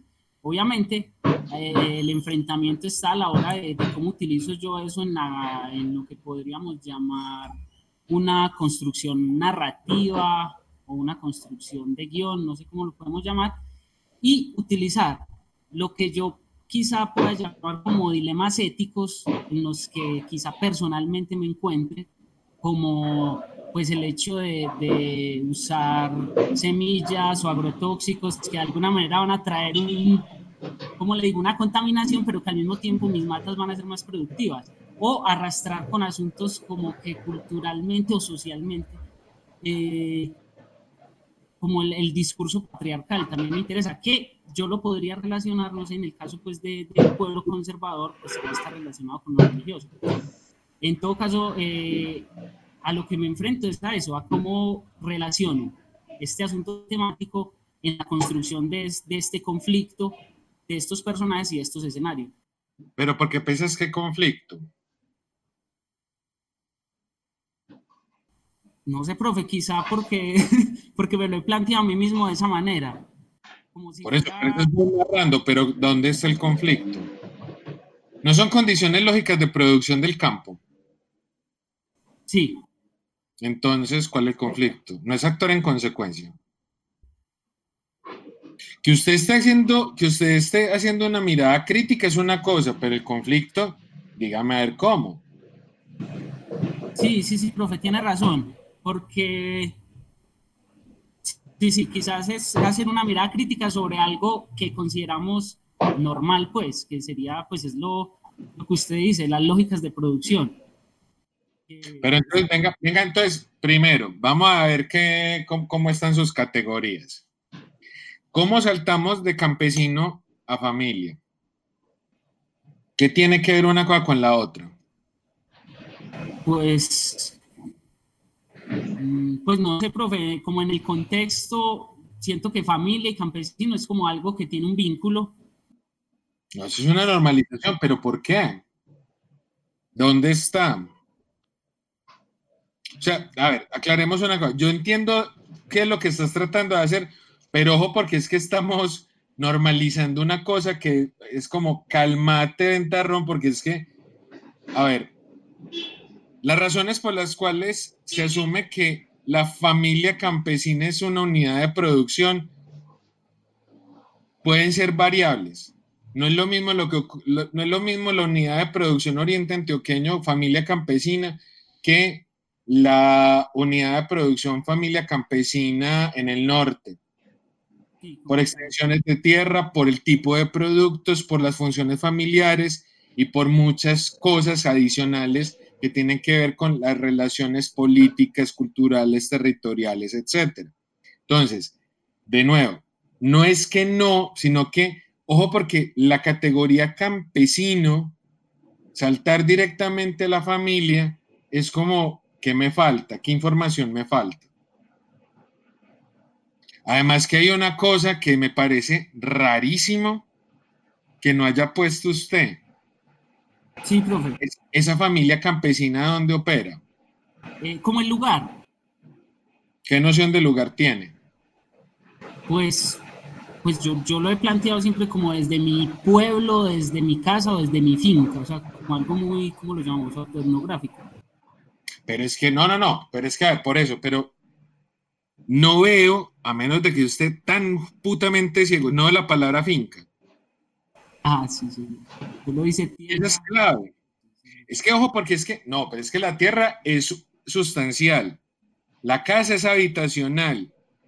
El machete es un dispositivo. El matar es una acción o un pecado. El santuario es un pueblo de intolerantes. El machismo es, una, es un asunto que puede ser perceptivo o puede ser fáctico. Los agrotóxicos es también sustancia. Violencia es un concepto. Contaminación, en este caso puede ser fáctica o puede ser concepto. Enfermedad puede ser concepto, puede ser fáctico, puede ser interpretativo. Pero, o sea, ahí es, o tenés es una mezcla, me estás juntando cosas donde es como cálmese y organice las ideas, porque el asunto es, vamos a pensar a contar esta historia bien. Listo. La unidad, o sea, ¿Qué es lo que está aquí es fundamental para contar la historia? El campesino. Pero ¿qué campesino? ¿Qué es un campesino? Pues un campesino no sé, es alguien que trabaja el campo. Independientemente del origen. O sea, si es campesino porque su familia fue campesino, si es campesino porque fue guerrillero resertado, eh, es, bueno, ¿qué es trabajar en el campo? Pues trabajar en el campo, profe, pues no sé. Es que no se le olvide que en Colombia hasta las reinas de belleza son campesinas. Según los conceptos vagos, hasta las reinas de belleza en Colombia son campesinas. O si no, ¿qué fue lo que pasó con, con esa, la que casi le, le meten un canazo por agroingreso seguro? Profe, me repite. ¿Qué, re- qué representa la palabra campesino ahí? Ya. No, profe, yo pienso que aquí en mi contexto, pues campesino, no sé si lo puedo aliar con otras palabras que, que personalmente para mí estaría aliado a lo que es la familia, lo que, no sé si tradición se pueda meter, pero tradición, bueno, ya hablamos que es... No, pero es que, espérate, lo que pasa es que está, está suponiendo que es obvio. Pero ojo, es que está suponiendo que es obvio. Porque es que, a ver, en lo que estás tratando de trabajar, ¿qué pasa? O sea, el concepto como tal del campesino no necesariamente es un tropo. En Colombia no lo es de la misma manera. O sea, no tiene, no goza de tanta universalidad como se cree, porque volvemos con lo mismo. La palabra campesino, pensar lo que pasó ayer con el ministro de Agricultura, o sea, el campesino es el culpable de la crisis. O sea, el campesino no es solamente el que trabaja la tierra. Hay una serie de elementos que entrecruzan al campesino. O sea, ¿qué es lo que representa el campesino? Además, que es muy raro que a ustedes, yo no sé qué les pasa, pues digo a ustedes, estudiantes, como si fueran un todo, pero es porque hoy también me tocó un proyecto con campesinado. Hijo puta, los campesinos siempre son hombres para ustedes. Sí, no supieron. El ministro de Agricultura le echó la culpa al campesino de monocultivo, al campesino de, incluso casi que el de Pancoger, que es el que que es el que te- es el culpable de la crisis económica por su la baja productividad. Pero es que vuelvo con lo mismo, el campesino acá es hombre. Y entonces ¿qué es la mujer? Profe, pues, ahí, ahí, ahí, ah, o sea, el hecho de la mujer en el campo, en un pueblo, en mi contexto, en el santuario, un pueblo ultraconservador, la mujer es algo que de alguna manera en algún relato está invisibilizado. Usted dice, en este lugar, yo sé, en el oriente antioqueño la mujer es un adorno, yo sé. Y no estoy diciendo, no estoy tratando de ser condescendiente, sino que eh, las metáforas en las que se refieren a las mujeres, está, pero volvemos a lo mismo, pero entonces esa familia como su... A ver, yo sé que estoy, estoy haciendo, te estoy tirando el trompo un poco en punta. A ver, eh, ¿me están escuchando ya o se sigue cortando?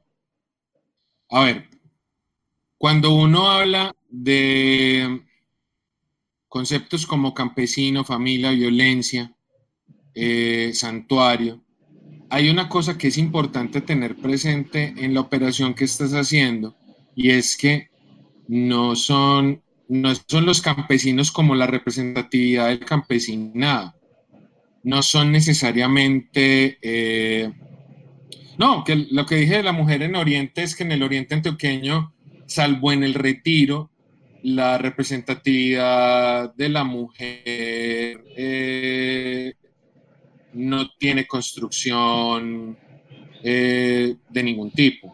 Es, que lo que es que, es casi que un adorno.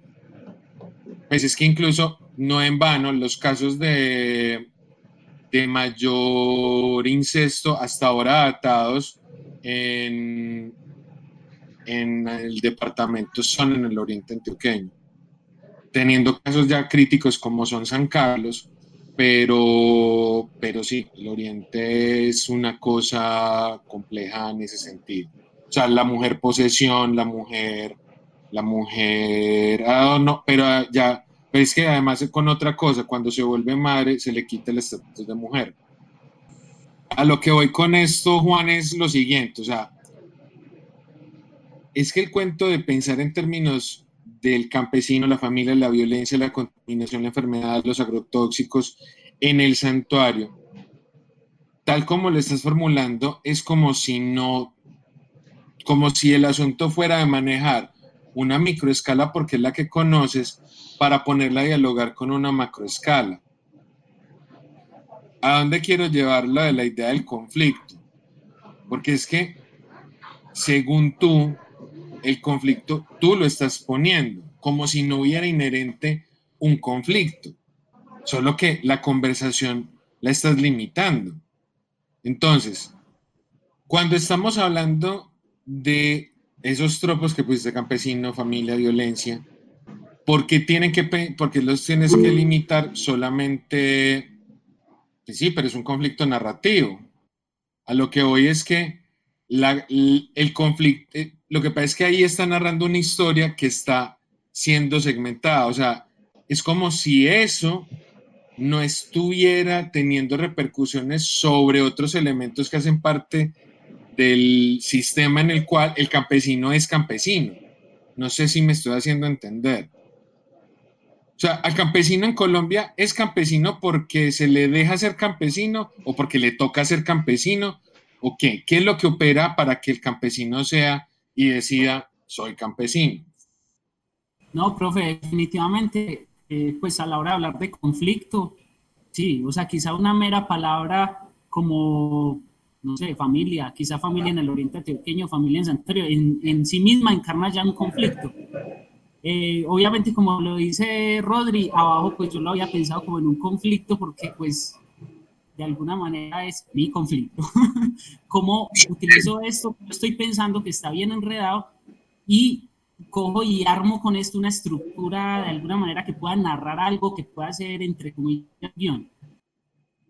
A ver, entiendo que quieres hacer un guion que vas a hablar alrededor de una familia campesina que tiene un conflicto alrededor de cómo se produce, ¿cierto?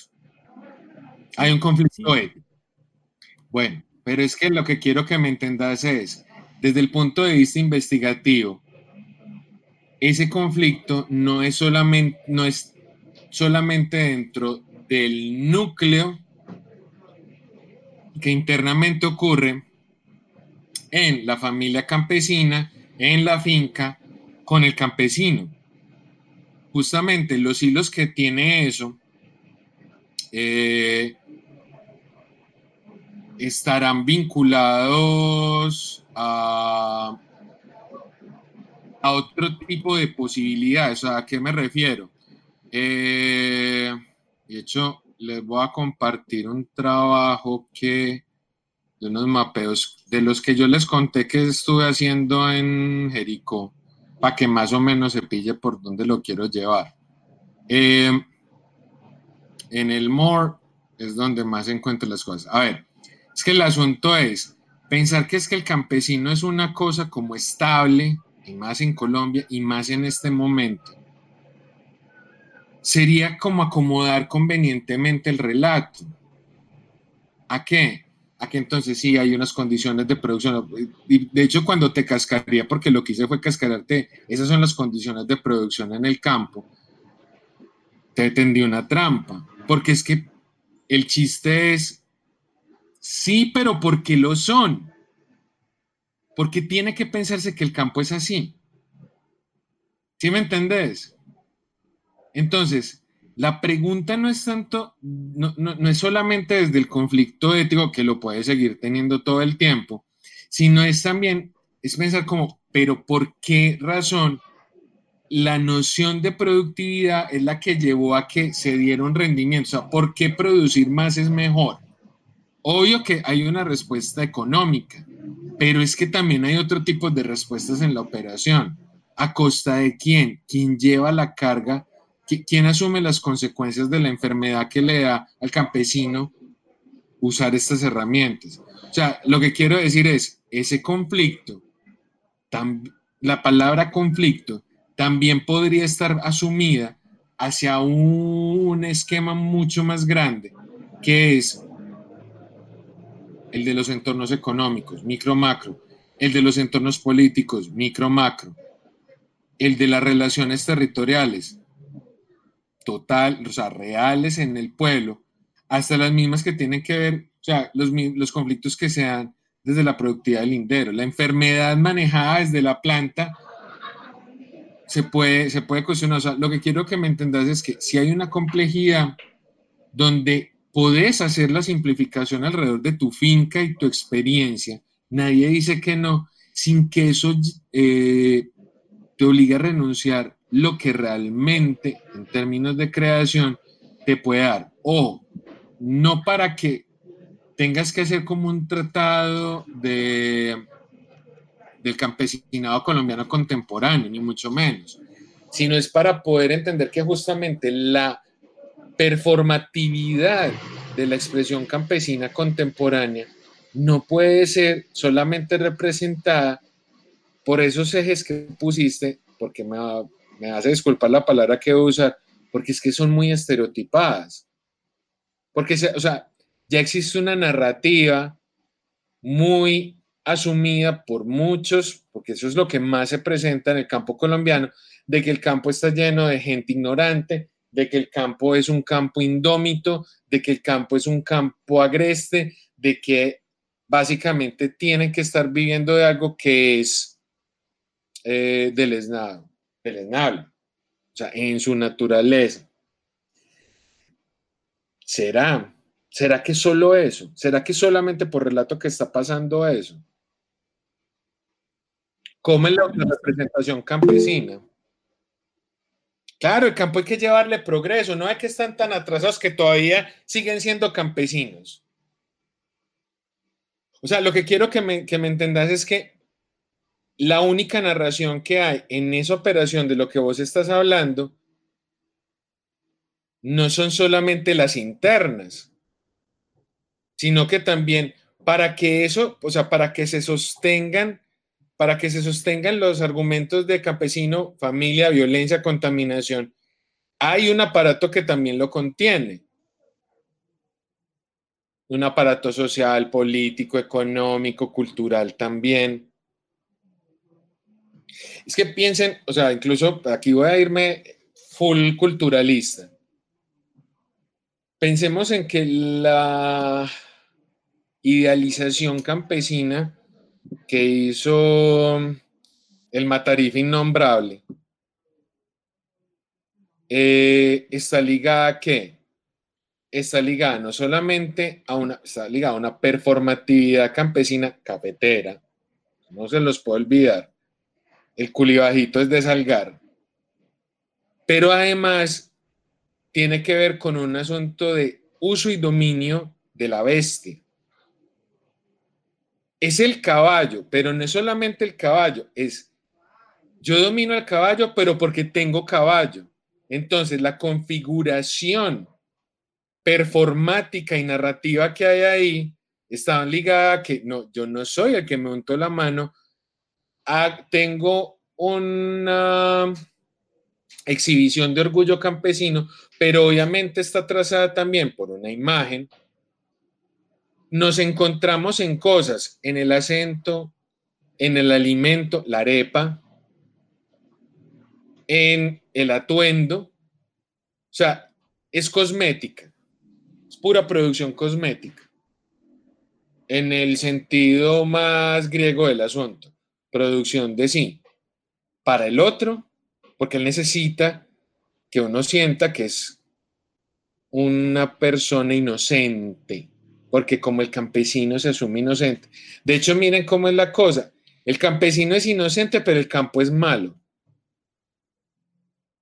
Y por eso es que hay que llevarle cosas, porque el campesino pobrecito no le da para.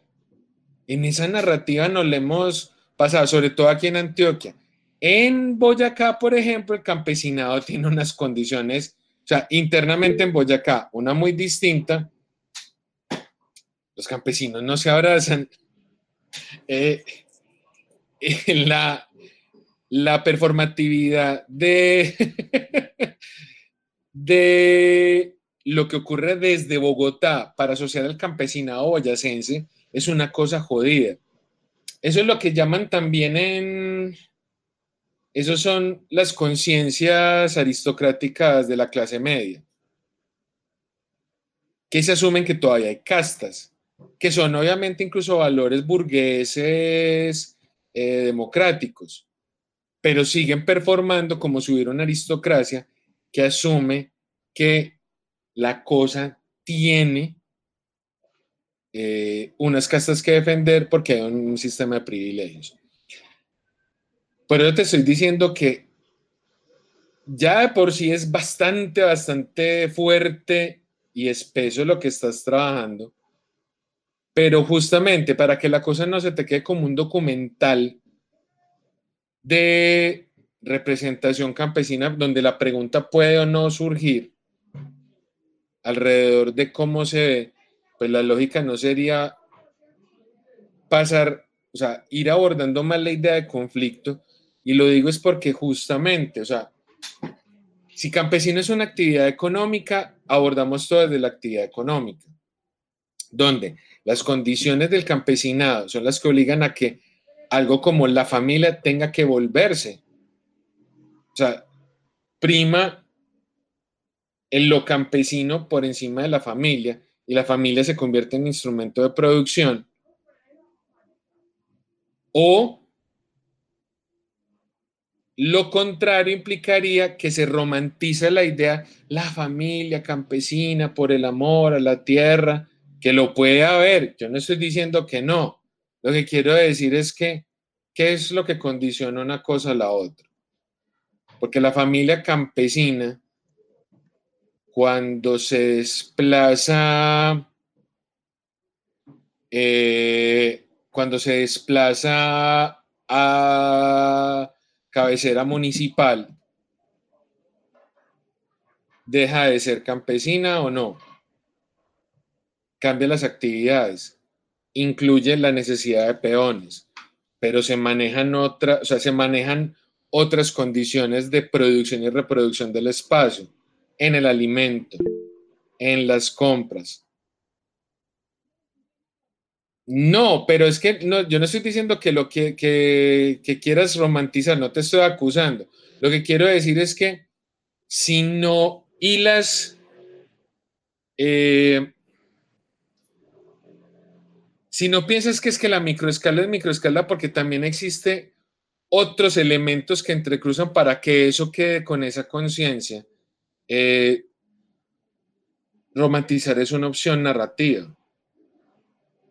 Yo no estoy diciendo que lo haces, sino que te puedes topar en algún momento con la necesidad de tener lo que hacer, porque narrativamente es una salida.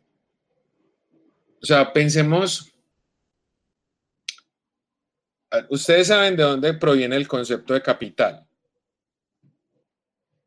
¿De dónde nace la figura? Capital viene de capita. Capita era la palabra que utilizaban los romanos para las cabezas de ganado. La acumulación de la cabeza de ganado era la que determinaba la noción. O sea, por eso todo capital se asume como una acumulación, acumulación de cabezas. El capital es eso. Eso es el concepto básico que se tiene. Pero el modelo que lo aplica es un modelo de hecho americano y es el de la plantación de tabaco y algodón. O sea, el modelo que nosotros tenemos de capital es el de la, la plantación jamaiquina y de República Dominicana. ¿Por qué? Porque lo que hace es crear todo un sistema donde hay un centro y periferia. Ojo, porque es distinto, es muy distinto al tipo de capitalismo eh, español, porque es que el capitalismo español era eh, colonia metrópoli. Aquí no había capital, aquí lo que habían era castas. Los criollos eran las castas. Pero cuando estoy hablando de la idea del, del capitalismo liberal, el que nos toca, que es el de la plantación, es que la idea es todo el tiempo, se va, o sea, a medida que se va extendiendo la tierra, la tierra también renta, no lo que produce la tierra. La tierra también renta porque adentro puedo meter más personas que también la pongan a producir pero todo el concepto de la extensión territorial es la que crea capital. Por eso la idea de tener tierra en Colombia se convirtió en tener plata. A más tierra, más plata tienes en potencia o en realidad. ¿Y quién creó eso? Eso fue uno de los grandes detonantes del principal conflicto en Colombia, que es un conflicto de tierras. De hecho, ¿por qué lo quiero llevar?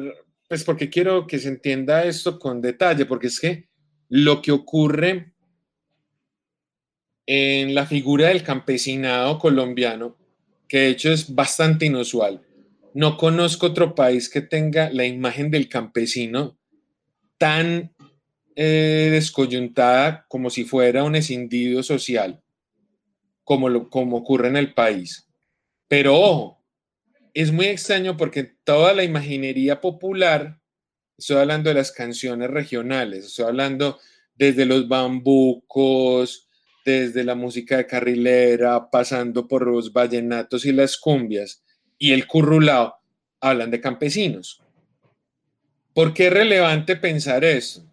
Porque estamos hablando de tensiones de poder, de posesión, que aplican en el territorio. Entonces, cuando te dije, Juan Diego, que había una, o sea, la romantización se puede volver una opción, es porque desafortunadamente hay unas condiciones de diálogo que si no las metes, te tocaría romantizarlas. O sea, es como pensar, el campo es violento. ¿Será que el campo es violento porque tiene naturaleza violenta? Hay, unos, hay, hay unas violencias que ocurren en el campo. Pero esas violencias ocurren ¿por qué? Porque es tierra, porque la tierra representa cosas, porque hay un conflicto. Claro, lo que pasa es que la, pues la palabra romantizar en el contexto que últimamente se utiliza es el traslado de un valor positivo a algo que no necesariamente es percibido como positivo por aquel que la sufre. Es un lector externo que domina el relato entonces lo romantiza. Es eso que lo que se llama romantizar. Los viejos tiempos, los viejos tiempos donde podíamos salir tranquilos, claro, como a nadie lo atracaban, vaya y pregunte. A lo que voy con esto es que es importante entender, no, pero para eso se está utilizando más ensalzar, valorar, reivindicar, más que romantizar. Romantizar en este momento ha adquirido esa condición de colonización del concepto. A lo que voy, Juan Diego, es que eh, la relación que estás planteando no pasa porque es inherente al campo. Y eso es fundamental entenderlo. La complejidad que hay ahí y la controversia que hay es que justamente me estás omitiendo cosas, informaciones fundamentales, para entender por qué razón, por ejemplo, la palabra violencia, contaminación, enfermedad, agrotóxicos, eh, tradición, hacen parte de esta secuencia de palabras, sabiendo que realmente ninguna de ellas le pertenece de suyo al, pues, al campo, a la idea de campo que tenemos. Esa le iba a preguntar justo ahora porque me acabo de dar cuenta que está, que es la arruga. Juan Diego, ¿qué es la arruga ahí? no, sabe que estaba revisando mis libretas, buscando, ay Dios mío, ¿cómo escribo esta vuelta que nos, puso, que nos puso el profesor Erna? Y en muchas partes aparecía el machete, el machete. No sé si ustedes lo vieron en mis trabajos eh, pues el machete aparece. El machete es algo pues fundamental en el campesino, pues fundamental. Pues, no, pero estamos preguntando por la arruga. ¿La arruga? Sí. Ah, la arruga. Ah, lo que ¿Rula o machete? No, arruga. es que dice arruga. Ah, bueno, la arruga es la arruga. El machete es el machete que se relaciona con la rula, que es lo mismo. Sí, pero la arruga ¿La arruga es de quién? De abuelo. A ver, dice, agricultura, tradición, arruga, tiempo. Sí, profe, estaba pensando, hay un, o sea, dentro de lo que estoy haciendo hay un personaje fundamental en mí y en mi abuelo, se llama Gilberto. Y el man es un man así re machista, re fuerte, re rudo, con más de 70 años y trabaja todos los días más de ocho horas en el campo y él es un personaje fundamental. Entonces la arruga, yo estaba pensando en el abuelo Gilberto. Uy, pero hilaste refino ahí porque no se iba a entender. La cara de Luis. Pe- pe- Pero entonces arruga es el, el sobrenombre o yo sigo sin entender a qué se refiere arruga. Es metáfora. Sí, profe, claro. Pero, no, pero a ver, vuelvo con lo mismo, sí, pero es que, a ver, yo te hago una pregunta y de pronto aquí sí va a ser, ¿vos querés contar una historia o querés investigar? No, profe, yo quiero investigar. Pues, sí. Cuando, o sea, pero ¿por qué estás tan seguro? Profe, no, pues porque no, o sea, ¿cómo le digo? No investigar, pues desde el punto de vista que lo veo, es como si pudiera encontrar más cosas por encima de lo que yo estoy viendo, pues que, ay, que venga el campesino, o sea, todo lo que hemos hablado y todo lo que usted ha dicho, profe, eh, la visión romántica y todas estas cosas de mi familia, pero de alguna manera, o no sé si investigar y analizar, porque a mí me interesa mucho es profundizar en, en muchos asuntos que yo he vivido cotidianamente y que para mí han sido asuntos normalizados. Yo te entiendo, pero es que, o sea, te hago la pregunta es porque, a ver, pareciera que tenés una intención de cómo contar un algo que ya tenés claro que va a ser un, o sea, que puede que tenga una investigación inherente que es para alimentar una producción de imágenes, que también, pues, o sea, que en este caso va a ser un guion audiovisual, yo lo entiendo, pero es que, ojo, porque el, o sea, aquí sí te lo digo más como un, pues, como una persona que trabaja en el medio artístico, eh, porque es que el asunto también puede ser que, pues, si quieres contar la historia, o sea, si quieres abordar una historia específicamente enfocada en tu familia campesina, representando eh, los elementos que tiene de machismo, de o sea, las contradicciones, las cosas que te molestan, pues no tiene por qué ser asumido desde una investigación que pueda destruirlo, porque vos tenés claro dónde estás parado. Eso no es un lugar de enunciación, ese es un punto de vista porque querés ejercer un punto de vista para crear algo. Y eso está bien.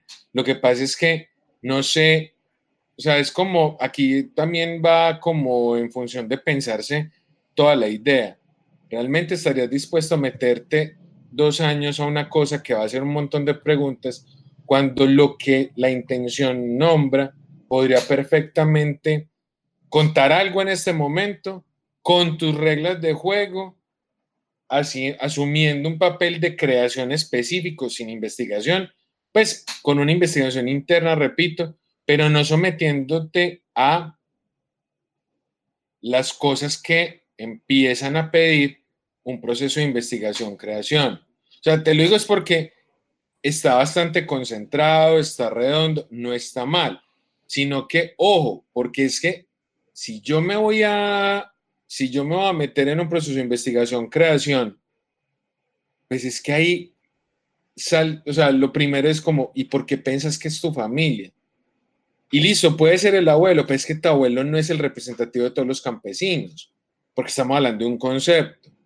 Listo, ¿querés hacerlo en santuario? Perfecto, ese es un bloqueador funcional, pero no, pues es que lo puedes hacer, pero es que quiero que me entendas es cómo enfocarlo, porque es que el asunto es, a ver, yo no estoy diciendo como vaya y replantéelo y, y, y piensa, piensa en su vida después, sino como es importante entender la función que cumple el pro, la formulación de la idea, porque es que finalmente la investigación creación no puede ser es una camisa de fuerza para que ustedes produzcan un producto creativo.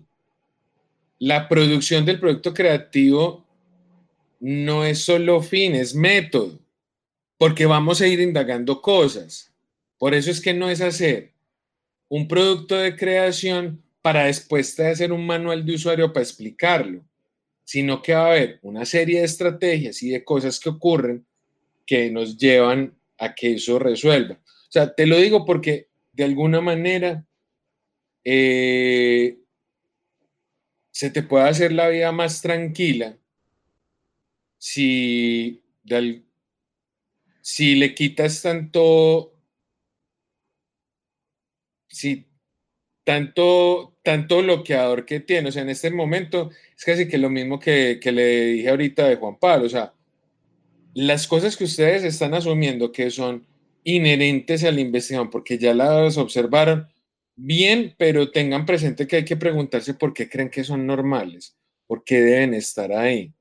Porque el cuestionamiento, yo, o sea, es que le digo, se, se les vuelve la vida de cuadritos tratando de salir de las justificaciones, o sea, tratando de explicar por qué es ahí y no en otra parte.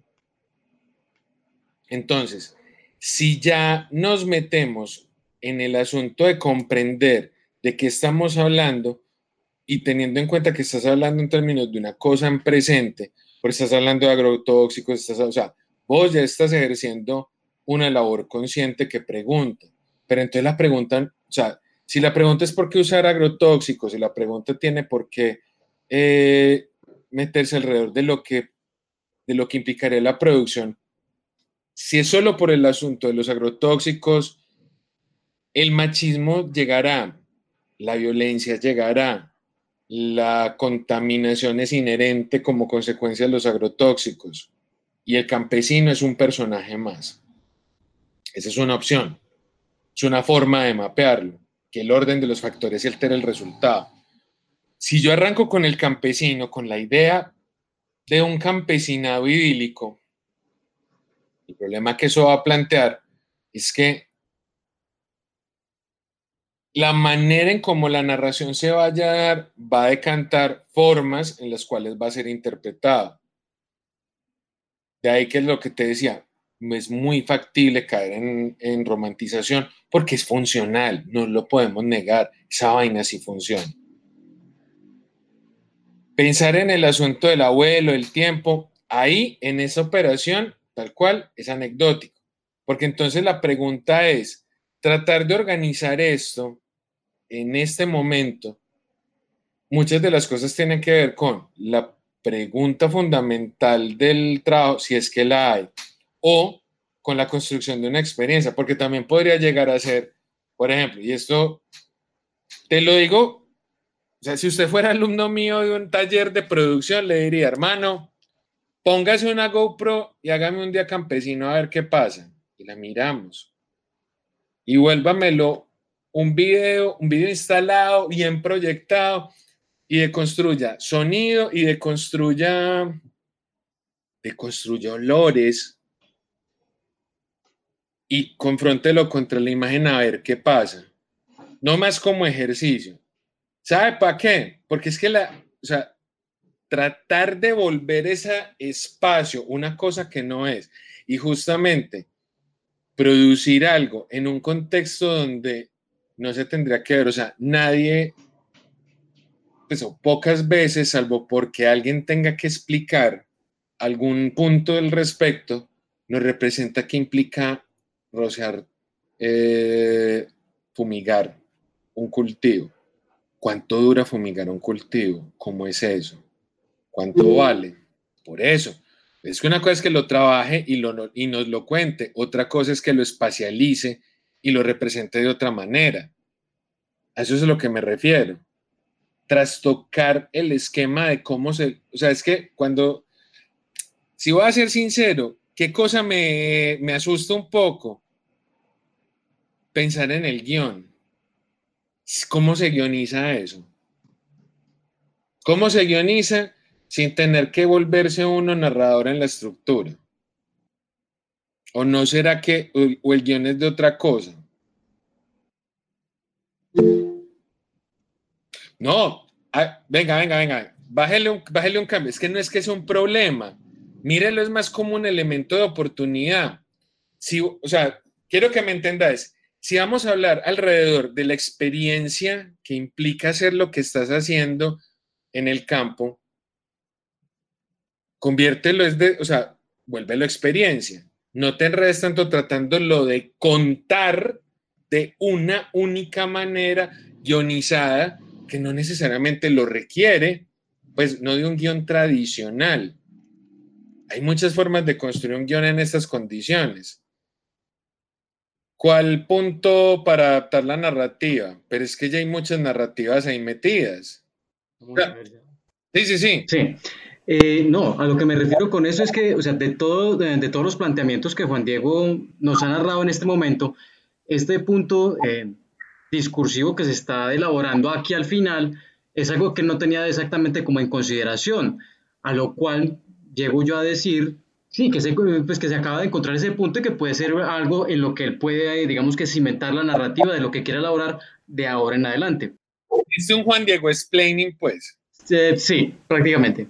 Lo que yo quiero que, que Juan Diego se pille con el ejercicio es que, a ver, la idea es, recuerden que como todo aquí se entra en cuestionamiento, es que más allá de pensar que el campesino existe o no existe, o se representa o no representa, pues si Juan Diego trabaja la tierra, perfecto, trabaja la tierra. No tenemos, o sea, es necesario para contar el punto saber cuál es la representatividad del campesino. No, porque vamos a trabajar la tierra y vamos a hacer cosas que tienen que ver con agrotóxicos. Si en una conversación que Juan Diego llegue y eh, reconozca que se da, su abuelo sale diciendo, todas las mujeres merecen ser violadas porque para eso vinieron al mundo, perfecto, listo, se mete. O no, porque es que lo que quiero que se entienda es que construir una experiencia desde un principio de investigación, creación, es reconocer que finalmente no necesariamente va a implicar desmenuzar los ejes de sentido para un espectador. De hecho, no necesariamente tiene que haber presunción de un único espectador.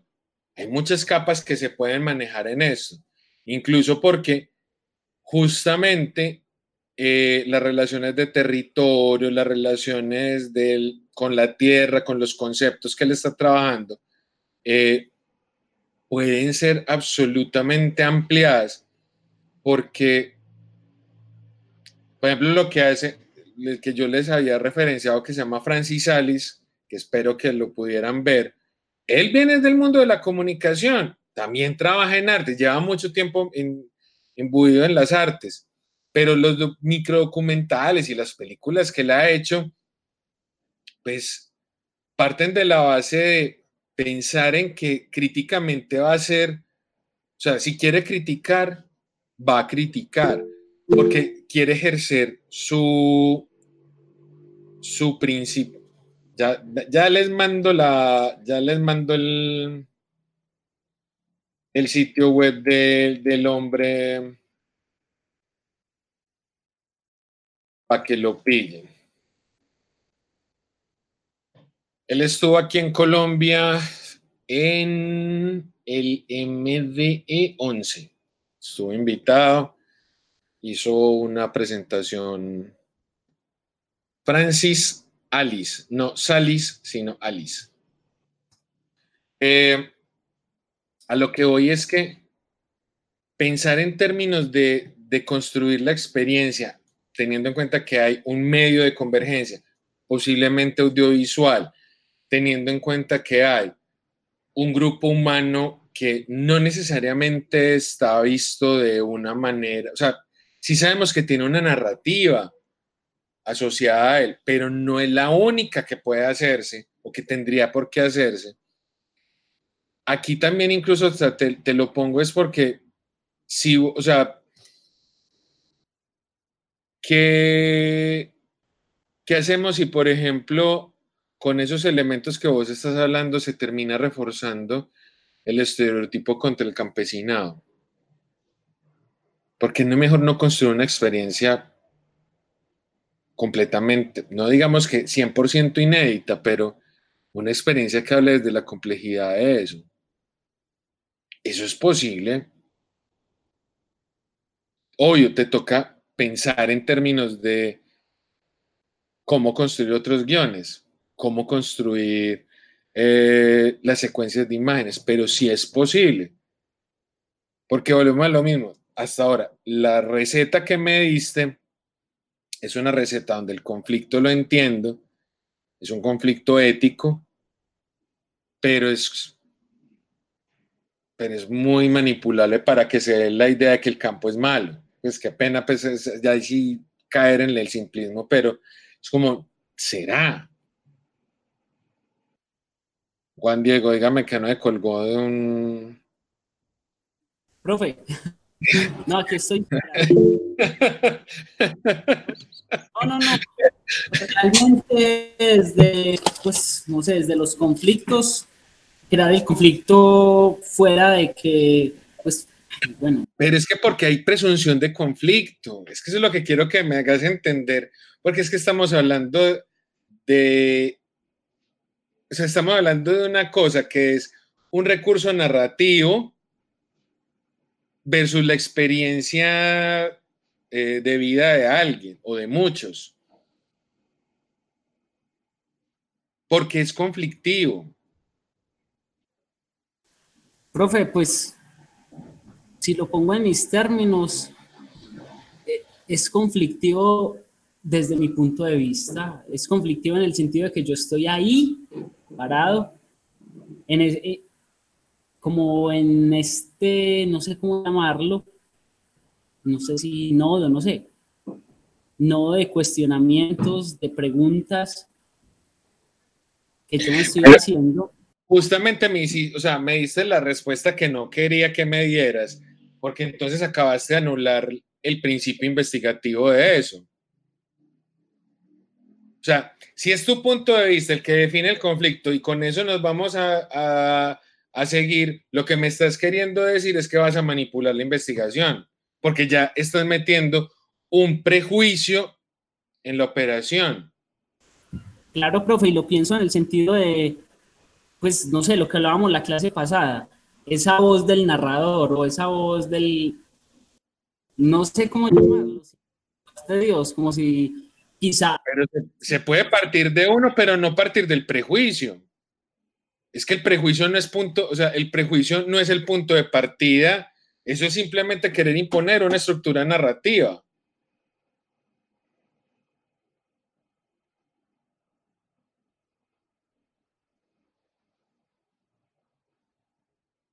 A ver, ¿por qué le dije ahorita a Juan Diego lo de piense en por lo menos hacer un ejercicio de la experiencia, porque es que la experiencia sí es importante que él la vea como experiencia, no como su trabajo, como las cosas que tiene que hacer. Pero ante todo también, ¿por qué? Porque es que si yo ya tengo, la tengo como cosa juzgada, lo que pasa es que la autoetnografía es un ejercicio que requiere eh, un disciplinamiento del registro. En eso que le estoy diciendo no necesariamente sería eh, obligatorio tener que hacer tener que hacer el ejercicio sin prejuicio. suponiendo, y por eso digo que piensen siempre creativamente.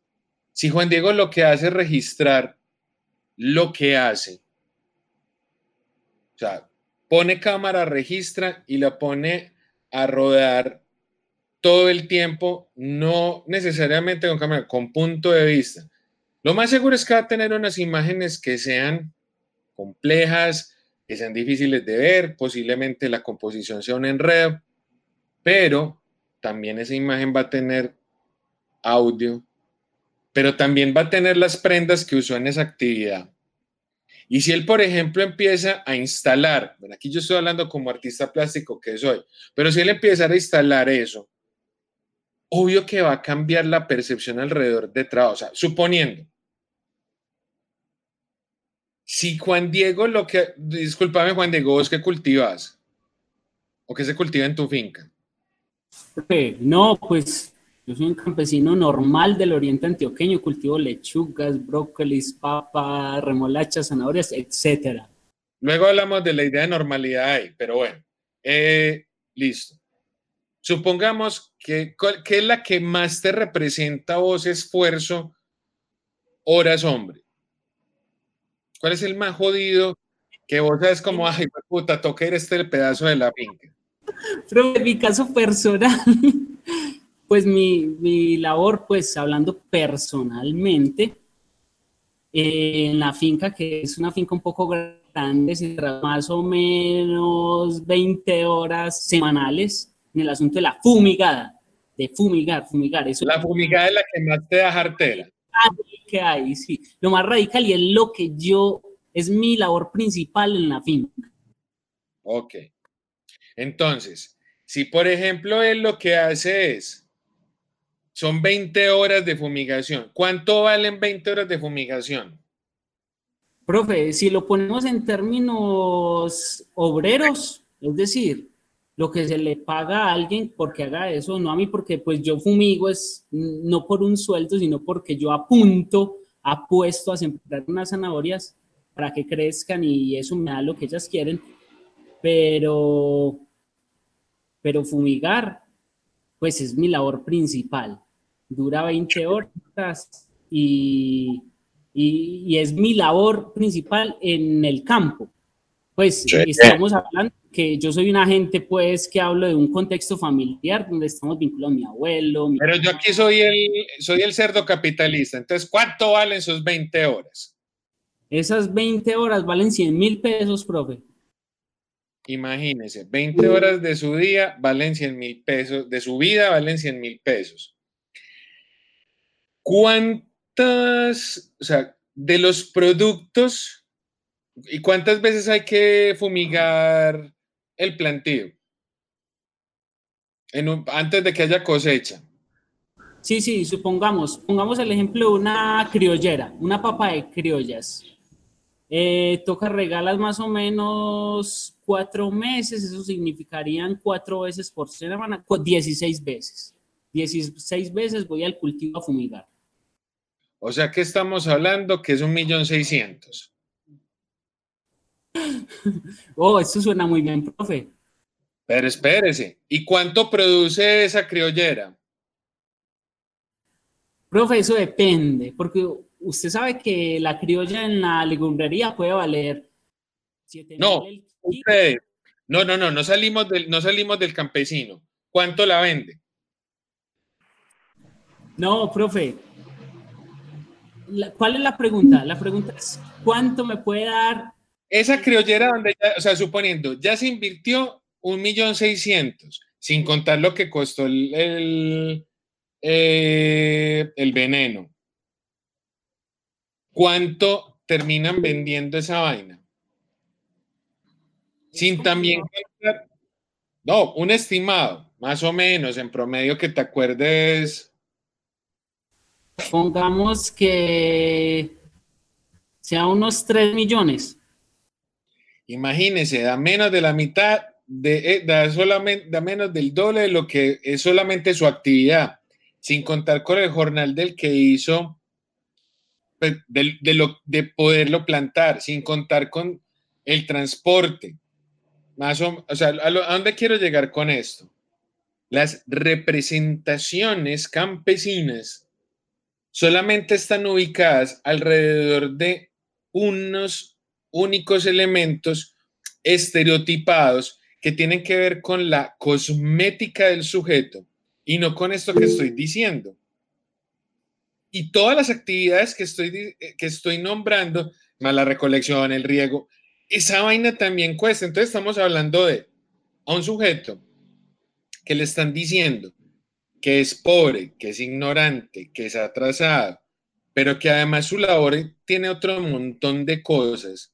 Ya de por sí, cuando yo digo de, o sea, es importante plantear el conflicto de otra manera, o sea, que se puede, es porque uno es un conflicto que estás, para poderlo explicar, me estás teniendo que meter un montón de elementos que son de orden socioafectivo, autoetnográfico, donde el método sí lo puedes hacer y lo puedes volver una historia de vida y que, si- perdón por la pero si quieres putear al abuelo por la violencia que te hace repeler o si quieres hablar en contra de todos los, santuari- los santuarianos, perfecto, eso es una cosa.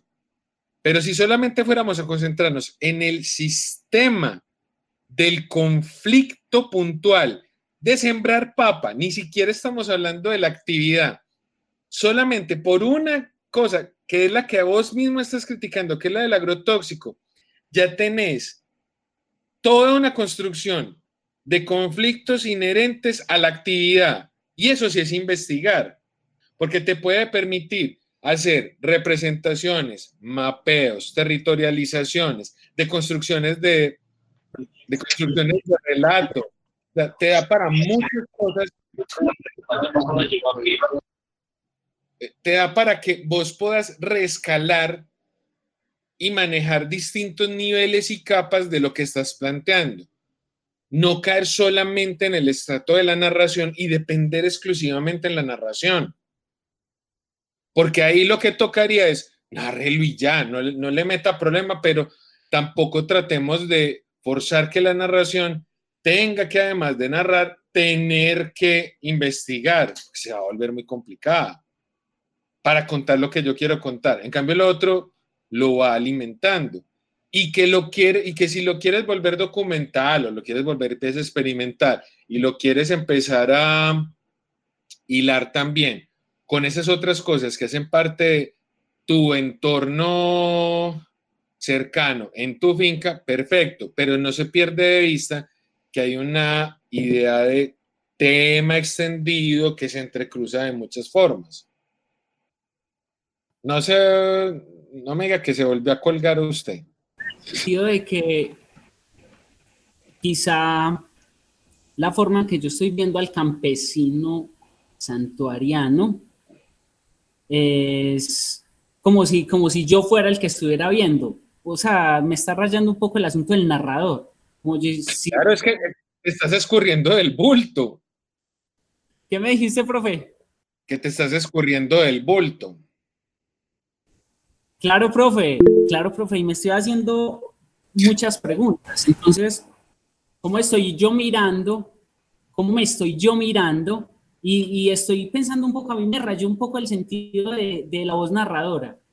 Ah, el, yo no sé si lo podemos llamar así, voz de Dios. Ay, no, la voz que narra.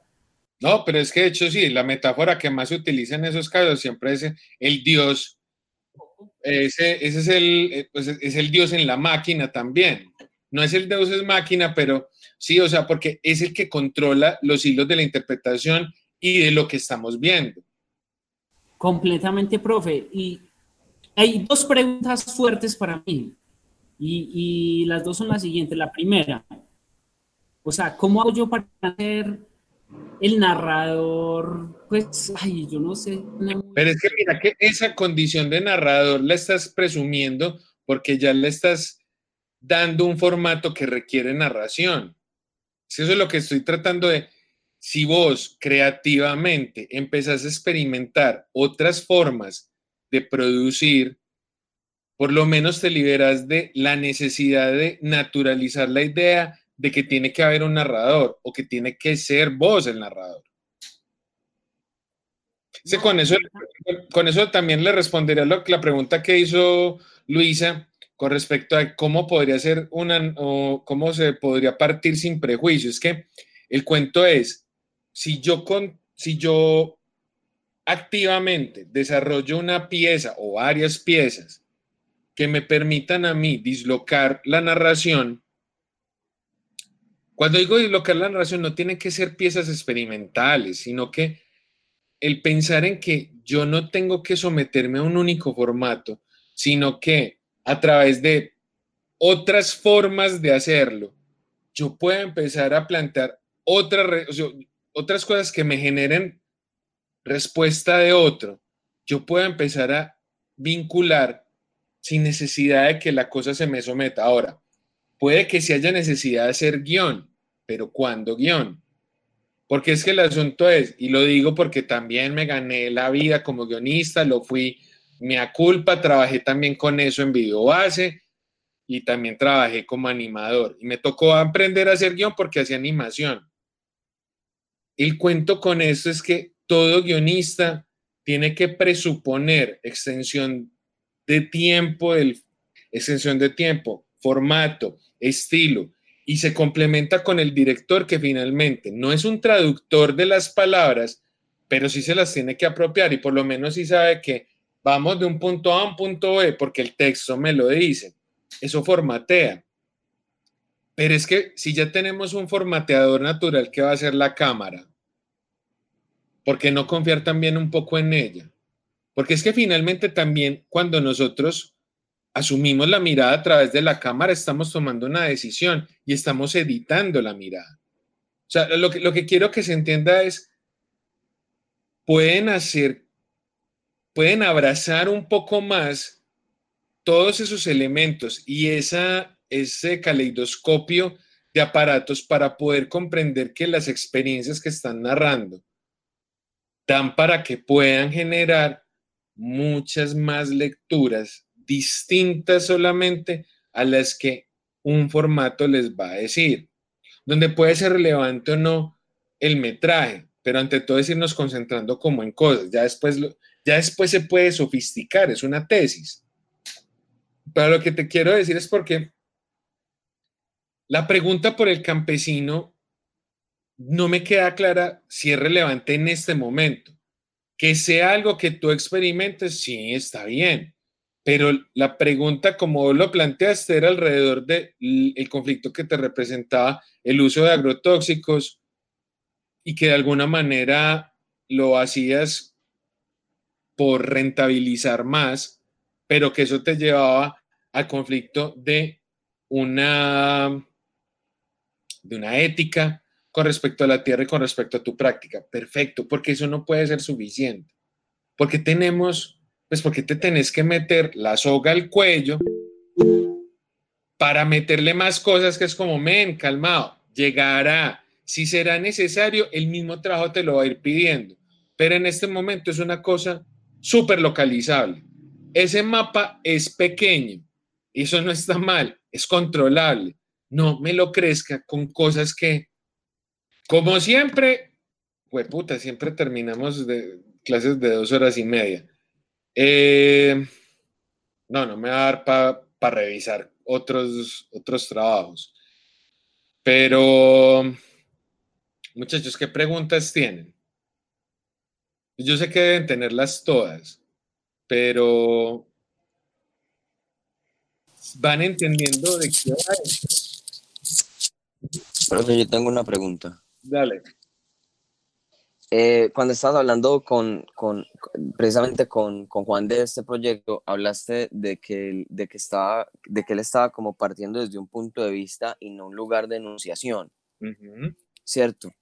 Yo quiero entender un poco más cómo esa diferencia, o sea, cómo, cómo logra uno identificar, eh, digamos, esa, esa, esa, pues, esa característica, pues, de, de dónde está uno como parado. Es que el cuento, pero porque es que ustedes siempre usan metáforas de estar parado. Es que si yo utilizo la, metáfora del lugar es porque lo necesito es caminando el asunto. En, las mismas, en los mismos dos ejemplos que vimos hoy, tanto con Juan Pablo como con Juan Diego. ¿Qué es lo que yo le estoy cuestionando a Juan Pablo? Él tiene un punto desde el cual está está ubicado que es ser fotógrafo, pero su ser fotógrafo lo tiene construido desde una actividad, o sea, es móvil.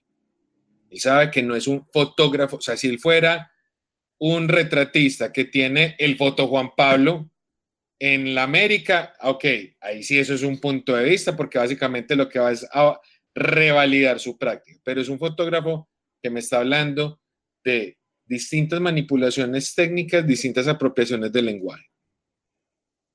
Justamente, si yo como fotógrafo tengo que sentarme a pensar desde el objeto retrato, construyo punto de vista.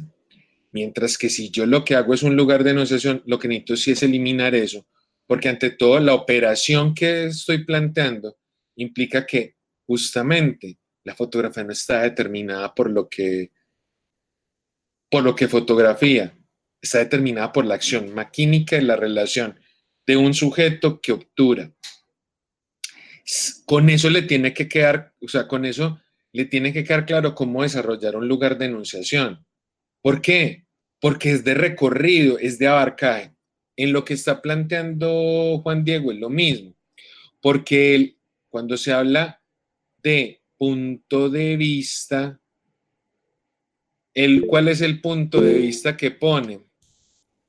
Sí, claro, como todos los lugares. Es que los, los, los lugares de enunciación no, no preexisten.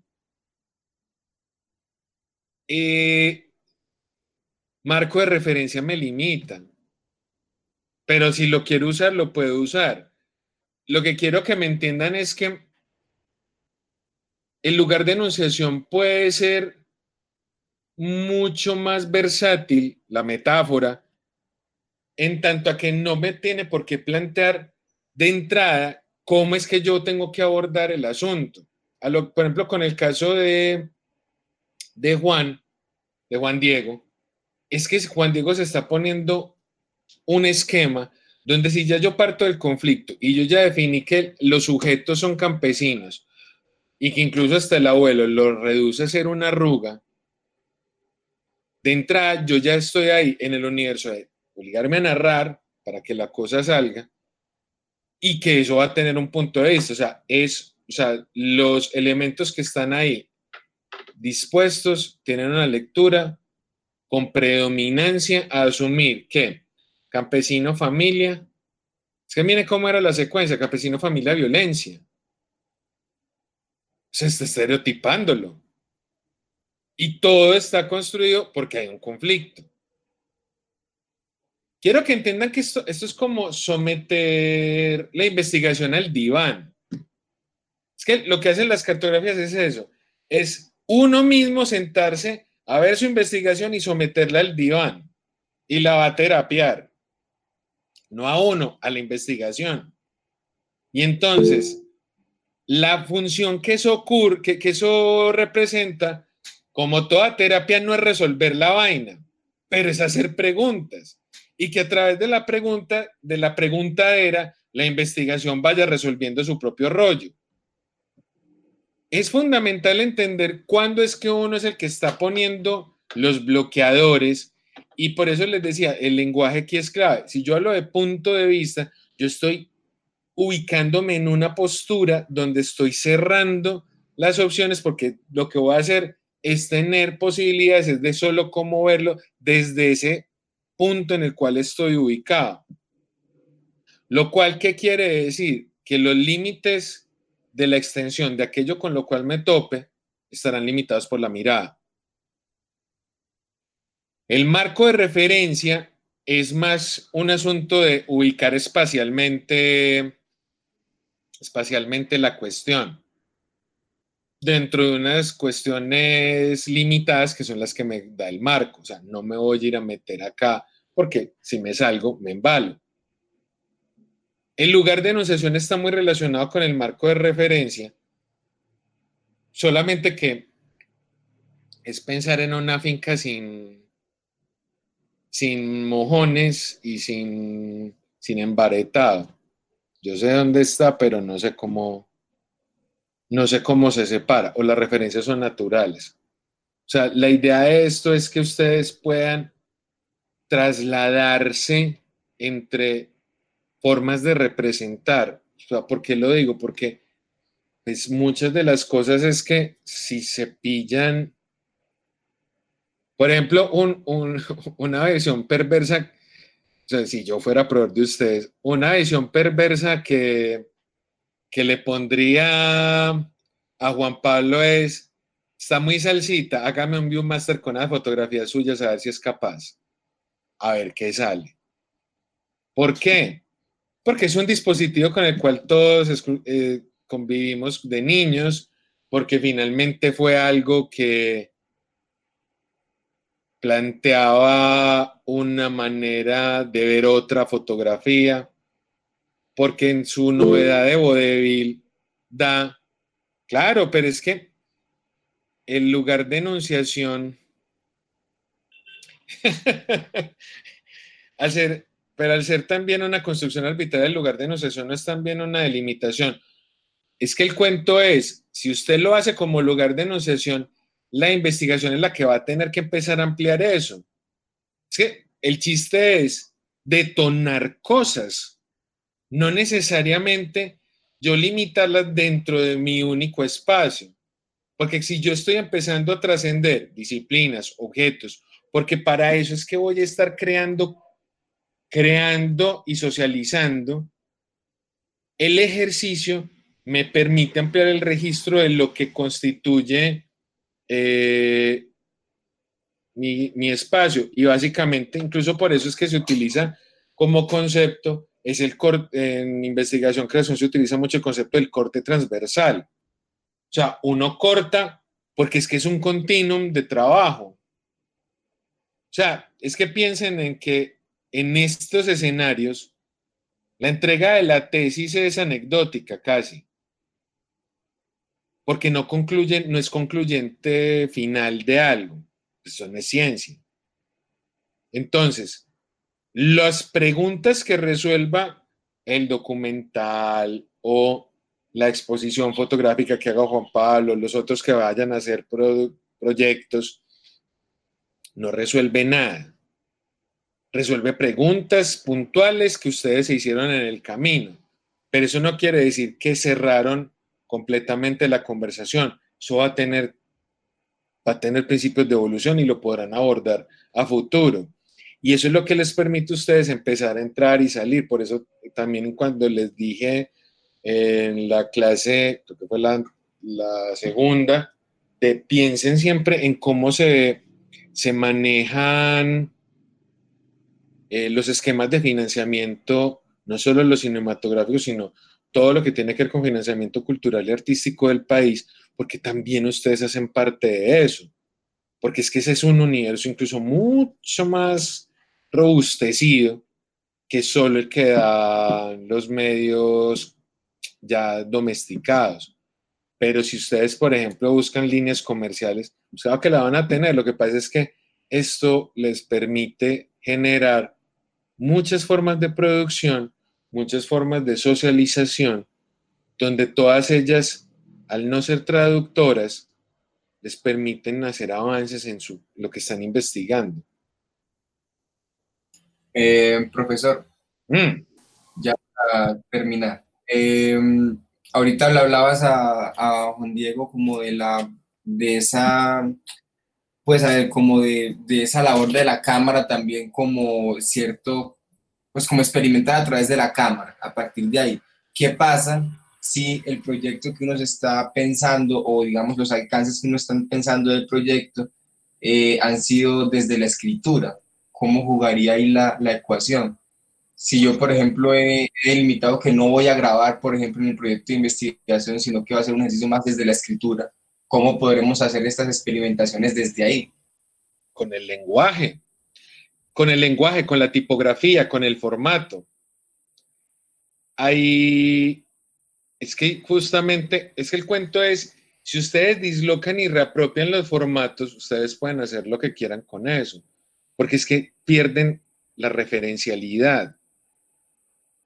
O sea, cuando digo, eh, cuando digo eh, con el lenguaje, es que, por ejemplo, eh, si se acuerdan de las clases de guion que yo alguna vez les di, que por favor borren las de su mente, nada de eso ya sirve. Eh, o sea, e, esos son delirios de casi una década atrás. Eh, si ustedes se fijan de las cosas que decía, o sea, la convención del formato de guion es página por minuto, Courier News, debe ser descriptivo para, eh, pero no abusar de la descripción porque el director deberá ser quien se encargue de definir. Pero si yo voy a hacerlo en televisión, en algunos casos, si son cosas que son muy milimétricas, tengo que hacerlo. En cine a veces no tanto porque el DP es el que lo va a terminar teniendo que pasar. Si yo considero que el guion es herramienta para vaciar a un, a un medio, yo tengo que someterme sí o sí. Yo no puedo andar cambiando las reglas de cómo funciona el medio cinematográfico, el medio televisivo, porque sé que alguien más lo voy a embalar. O sea, yo no puedo ponerme de artista a cambiar el formato porque me cantarán los huevos. Pero si yo sé que si yo lo que voy a hacer es controlar otra manera de producir a través de palabra escrita, yo sí puedo reapropiar el lenguaje. Y les puse el ejemplo de Francis Ellis justamente por eso. Cuando el man se enfrenta con la idea de querer contar la historia de lo que pasó en las invasiones de Irak y todo lo que fue el proceso de abandono eh, de la corona británica, que fue la que generó el conflicto entre lo que ahora conocemos como Irán e Irak. él tenía una intención, quería trabajar con niños. Quería que fuera parodia, pero no del todo. Quería que los niños fueran capaces de narrar su historia. Sabía que la película no era comercial, o sea, no tenía la noción de que fuera en un formato, pues no, estaba obligado a contarla en un formato específico. ¿Qué fue lo que él hizo? La película termina siendo una película con un metraje eh, de sala de cine y eh, rota en, en Sundance. Pero los insumos con los cuales él trabaja no son tan apropiados. O si uno mira los storyboard, no son, o sea, el storyboard es mucho más funcional para poder contarle, o sea, y, y tiene la lógica. Es un storyboard para contarle a un niño, no cómo va a actuar, para que el niño narre lo que sabe de su historia.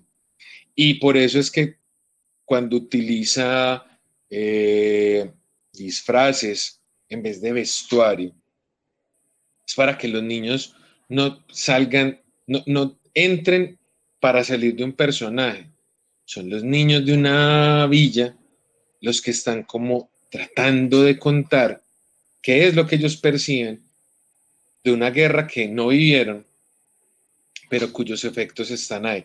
Entonces, ustedes lo que ven ahí, está el scrapbook y está el script, son cosas ilustradas, poemas, algunas cosas que están ligadas a entrevistas.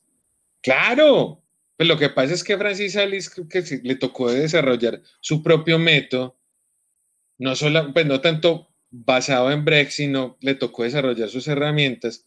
Y entonces, a lo que voy es que funcionó, funcionó muy bien. Y funcionó en Sundance sino que funcionó para los actores, funcionó para crear una experiencia, no tiene ningún problema en ser exhibido en museos como también en, circuitos comerciales. No es una película que busque plata, pues ya construyó su financiamiento, incluso creo que están esperando a unos tecnicismos que se resuelvan para subirla en su canal de Vimeo.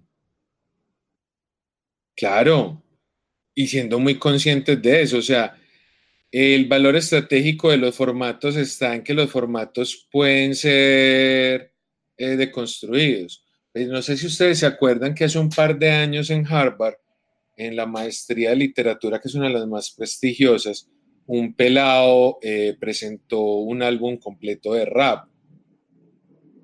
La palabra escrita está ahí, lo que ustedes quieren el librito, está el librito del disco pero es que no se puede pensar el rap solo como palabra escrita, sino palabra escrita, poema, performática y grabación. Y entonces el que hace el beatboxing y el MC no eran exactamente los mismos que el pelado que terminó graduándose, pero claro, la producción hace que, de hecho lo que él hace es de construir un formato, o sea, utilizar un formato absolutamente eh, coherente y reutilizarlo como si fuera un caballo de Troya para otro. Y Harvard no pudo encontrar una manera para decir como no, eso no se puede. Y eso que le intentaron decir, pero fue como, pues sí, pues que Hay una exploración, sí. Incluso está hablando de toda la historia de las violaciones eh, a las mujeres africanas a través de a través de del rap. Dale, Víctor, fresco. Entonces, a lo que veo es que ese tipo de operaciones eh, es importante entenderlas que si los formatos están, sus formatos no son, eso no está escrito en piedra, es que no estamos hablando de que eso es una cosa obligatoria, siempre, siempre tendremos que readaptar. O sea, piensen en esto incluso como para que me entiendan, porque es que la vida cotidiana está transada de eso. Hasta la comida nos han tratado de vender la idea de que cosas que están mal hechas. Cuando se dice que el ajiaco es una adaptación del cocido madrileño, ¿por qué el ajiaco no puede ser el ajiaco? O sea, si yo lo voy a comparar con el cocido madrileño, pues sí, y hay unos acentos que uno nota que no son propios como el uso de las alcaparras y posiblemente la crema de leche. Pero, y si te gusta y te lo comes, funciona. Y también cuando nos dicen, es que, pues, o sea, yo digo porque también me culpa. O sea, cuando uno les enseñaba a ustedes en clase como, es que así se tiene que hacer, así, se, así nos enseñaron a hacer para un medio específico, que tiene unos formatos específicos, que tiene unos compromisos específicos. Pero habiéndose democratizado todo el lenguaje, también hay que pensar en que se pueden, se, se deben conocer los formatos se deben conocer las estructuras porque también se pueden desarrollar de otra manera. O sea, pensemos en esto, incluso ya hasta ahora en mi facultad es una facultad que tiene programa de arquitectura. En este momento, por las condiciones que hay del entorno, algo que era impensable cuando yo estudié en la misma facultad era que ahora hay que pensar en términos de técnicas constructivas con Guado, no porque esté de moda, es que no aguantamos más eh, roca molida con arena y agua. Esa vaina no da para más. Es eso. Por eso es importante, de hecho, ahora que pusiste esa palabra, Rodrigo, con lo de universo, es que cuando les dije ayer que a mí la palabra constelación no me gustaba, es porque la constelación todavía vuelve y organiza. Yo lo que quiero es que ustedes si ustedes miran el universo y traten de buscarlo, pues, ¿por qué me tienen que decir que es algo que está organizado? No piensen todavía en eso. Se puede trabajar desde esa confusión y desde ese no necesariamente comprender, porque es que nunca, nunca no se comprende algo sin tener las bases de al menos saber que algo molesta. Y no estoy siendo poético, estoy siendo realista. En el sentido de que si yo tengo la capacidad de juzgar de que algo me tiene confundido, más que tratar de resolverlo para que haga sentido, es primero entender por qué me molesta. O sea, ¿cómo debería ser según yo? Para poder después preguntarme, ¿y por qué pienso que debería ser así? Porque esa es la idea, empezar a deconstruir esa dominancia narrativa que investigativamente a estas áreas las han jodido permanentemente porque presumen que hay unas maneras de hacer y otras no, pero en la vida cotidiana no lo respetamos. Apenas ustedes cojan el primer celular para ver contenidos que no estaban diseñados para un celular, son la prueba fehaciente de que todo puede ser hackeado. Ya me fue una hora completa, muchachos. Yo creo que ya ahora sí va siendo hora. Que estén bien, fue un placer. Chao. Chao.